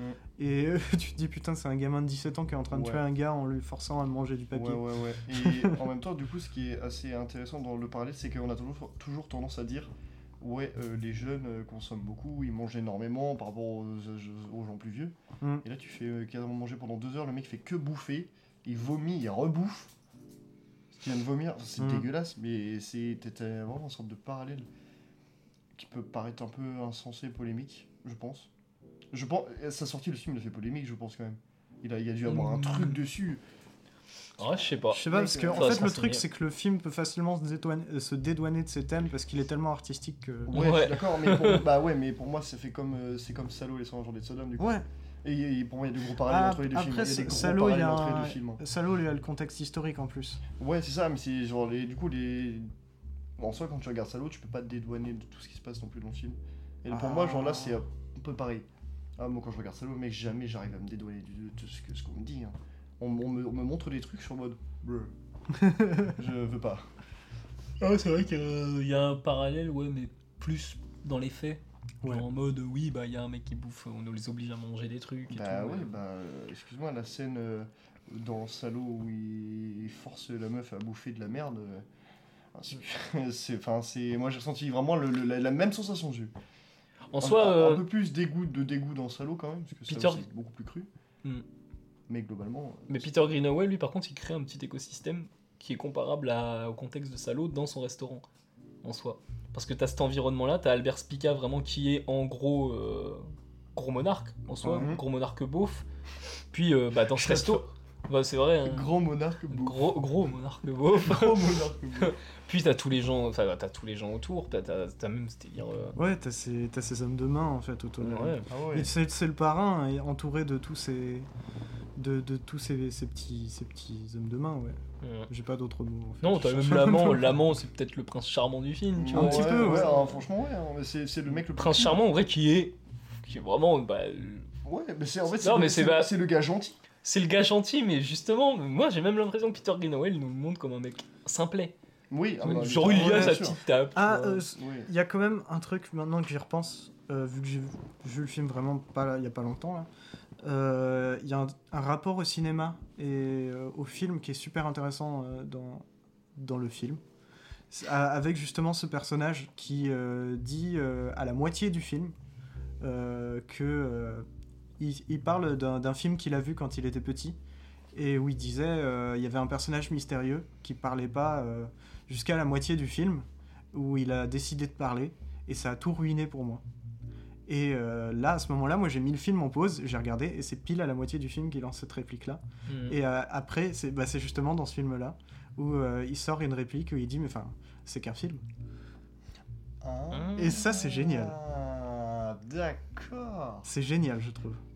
Et du coup, bah en vrai, t'as même du coup un délire assez aussi genre, Un peu méta, ouais. méta et théâtral. Ouais, T'as vraiment un truc dans le théâtre en mode bah non frère. De la Ah, mise franchement, en- Il y a toujours une remise en, en question du, du contexte et en même temps une remise en contexte du question. ouais. Et ce moment-là, il m'était vraiment passé sous le nez au premier visionnage, et le deuxième, je me suis dit Putain, ouais, vraiment dans les dialogues, c'est c'est super intéressant. Et puis ça parle de bouffe tout le temps, Ouais. et là, ça parle de film. Et j'ai dit Mm. du question alors que c'était de la question. Et pas de soucis. Merci. je parle le français. Mais moi, je pense que j'ai. Ouais, si, quand même. Je veux parler des chiens. Ah Non, parce que bon, Ah, moi j'ai un oui. peu, je suis un peu phobique des chiens, je me soigne, mais euh, ouais, les, les- putain, les, les scènes avec les chiens à l'extérieur. euh, Un peu terrifiant. Puis après, il y a un chien qui se fait écraser aussi, je sais Ouais, pas si J'aime beaucoup les chiens, mais j'avoue que bon, euh, Ah, ils sont, ils sont terrifiants à ce Ouais. moment-là. Ils font un peu peur. Et le, le film a, une- a vraiment une atmosphère très oppressante de toute Il a une- façon. presque, je dirais presque plus que l'atmosphère, presque une aura. Mmh. Je trouve qu'il a vraiment une aura, un Mm. truc euh, genre qui, qui presque ne s'explique même pas. Bah, ce qui est drôle, c'est qu'à l'époque, c'était, euh, je pense, considéré comme un classique. Mhm. En tout cas, film normal. Aujourd'hui, Mhm. par contre, il, est plus dans, il entre plus dans la catégorie film de genre. Bah, Ouais. ah ouais. Alors Ah, que. genre, tu parles dans les genres en gros. Bah, vraiment, le film de genre. classique euh, que. Ouais, aurait- il avait un genre, je pense, un truc tu- plus tu classique à l'époque. le film est un classique et aujourd'hui il est presque un peu. Bah, il avait, non, il avait une vibe de film classique en mode euh, film assez Ouais, normal à l'époque. Et là, par contre, il a une étiquette clairement de film de genre, Ouais, le film, ouais, aujourd'hui. Parce qu'il est tellement euh, écœurant, il a ce côté-là. euh. Mais pourtant, le truc, c'est que ouais, il a une mise en scène qui est très. euh, qui est tellement pas classique, mais bah, qui va dans ce classicisme, là, bah, le truc du théâtre, quoi. Mhm. Et euh, ouais, tu as du mal à lui coller une étiquette à ce film-là, quoi. Mais c'est un- en vrai, c'est un film qui est. C'est pas, il est, c'est pas culte comme film. euh, Aujourd'hui, bah, il est culte, mais pour une partie. Ouais, c'est- mais c'est un peu un culte euh, oublié du coup. C'est un peu triste. Ouais, mais je un peu le remettre sur le devant de la scène parce que c'est vraiment un film. T'es sur le genre- devant de la scène, du restaurant. ou du En plus, à un, mo- un moment, il transforme le restaurant en, en scène. Ouais. Ils Oui. invitent des danseurs. euh, Oui. Ils gèrent des gens et il, fait, oh ouais, il renverse une soupe sur le, sur le mec. Super intéressant tout ce que tout ce qui tout ce que le film nous propose. Ouais, c'est un film que franchement, je pense, euh, on peut prendre plaisir à analyser. Ah vraiment, bah, on peut faire Parce des que pages et des pages et des pages. Le, d'analyse le film est, est, est plein euh, comme, un, comme un bon bidon après Ah un, ouais. un repas. après un festin. Après avoir Ah, mangé un vraiment, euh, Mais du coup, voilà, moi je pense que j'ai fait le tour Bah pour ouais, ce ouais, merveilleux film. euh, Il faut voir le cuisinier, le voleur, sa Oh, femme et Ouais, ouais, ouais. Les Le quatre. cœur accroché, mais faut Les le quatre. faire. Et euh, n'oubliez pas les quatre parties. ouais. Ok, et bah du coup, on en a terminé. Oui. Donc il faut voir le cuisinier, le voleur, sa femme et son amant. Oui. Il faut euh, voir Plan 75. Oui. En vrai, le visiteur du futur, Le j'ai envie de dire. euh, Au moins pour les gens de la création Ouais, ouais, un ouais, c'est un petit moment sympa. Puis c'est sachant que c'est quand même être censé le- la grosse sortie de la semaine. Pour Ouais. ce qu'il apporte au cinéma français, il faut aller le Ouais, c'est cool, c'est très cool. Et de même Président. pour Le Tigre et le Président. Oui, le tigre. Compromat, revoir Paris. Mhm. Pin. Ah non. Ah non Ah non. Pino ciao Pas- ouais, merci. C'était. Allez voir Pinocchio Non. De Matteo. Son nez s'est agrandi. Et bah du coup on se retrouve pour le prochain épisode, l'épisode 20. Oui, Oui, déjà. Ça sera un épisode spécial, puisque du coup j'ai mis une petite story sur Insta. Euh, pour, euh, donc on aura les actus comme d'hab, les actus de Rennes. Et on n'aura pas une thématique par contre, mais on va discuter en gros deux thèmes de films, de réal, enfin de personnalités de, de cinéma, nous avez proposé. de ce qu'on nous a proposé. Proposé par Du vous. coup, dans la Ouais. semaine, dans la semaine prochaine, je vais remettre cette story là, si les gens veulent compléter. Mhm. Et voilà. Et merci beaucoup d'avoir écouté l'épisode 19 de la pause cinéma. Merci beaucoup. Des gros bisous. Des bisous. Et à la semaine prochaine. À la prochaine À la prochaine.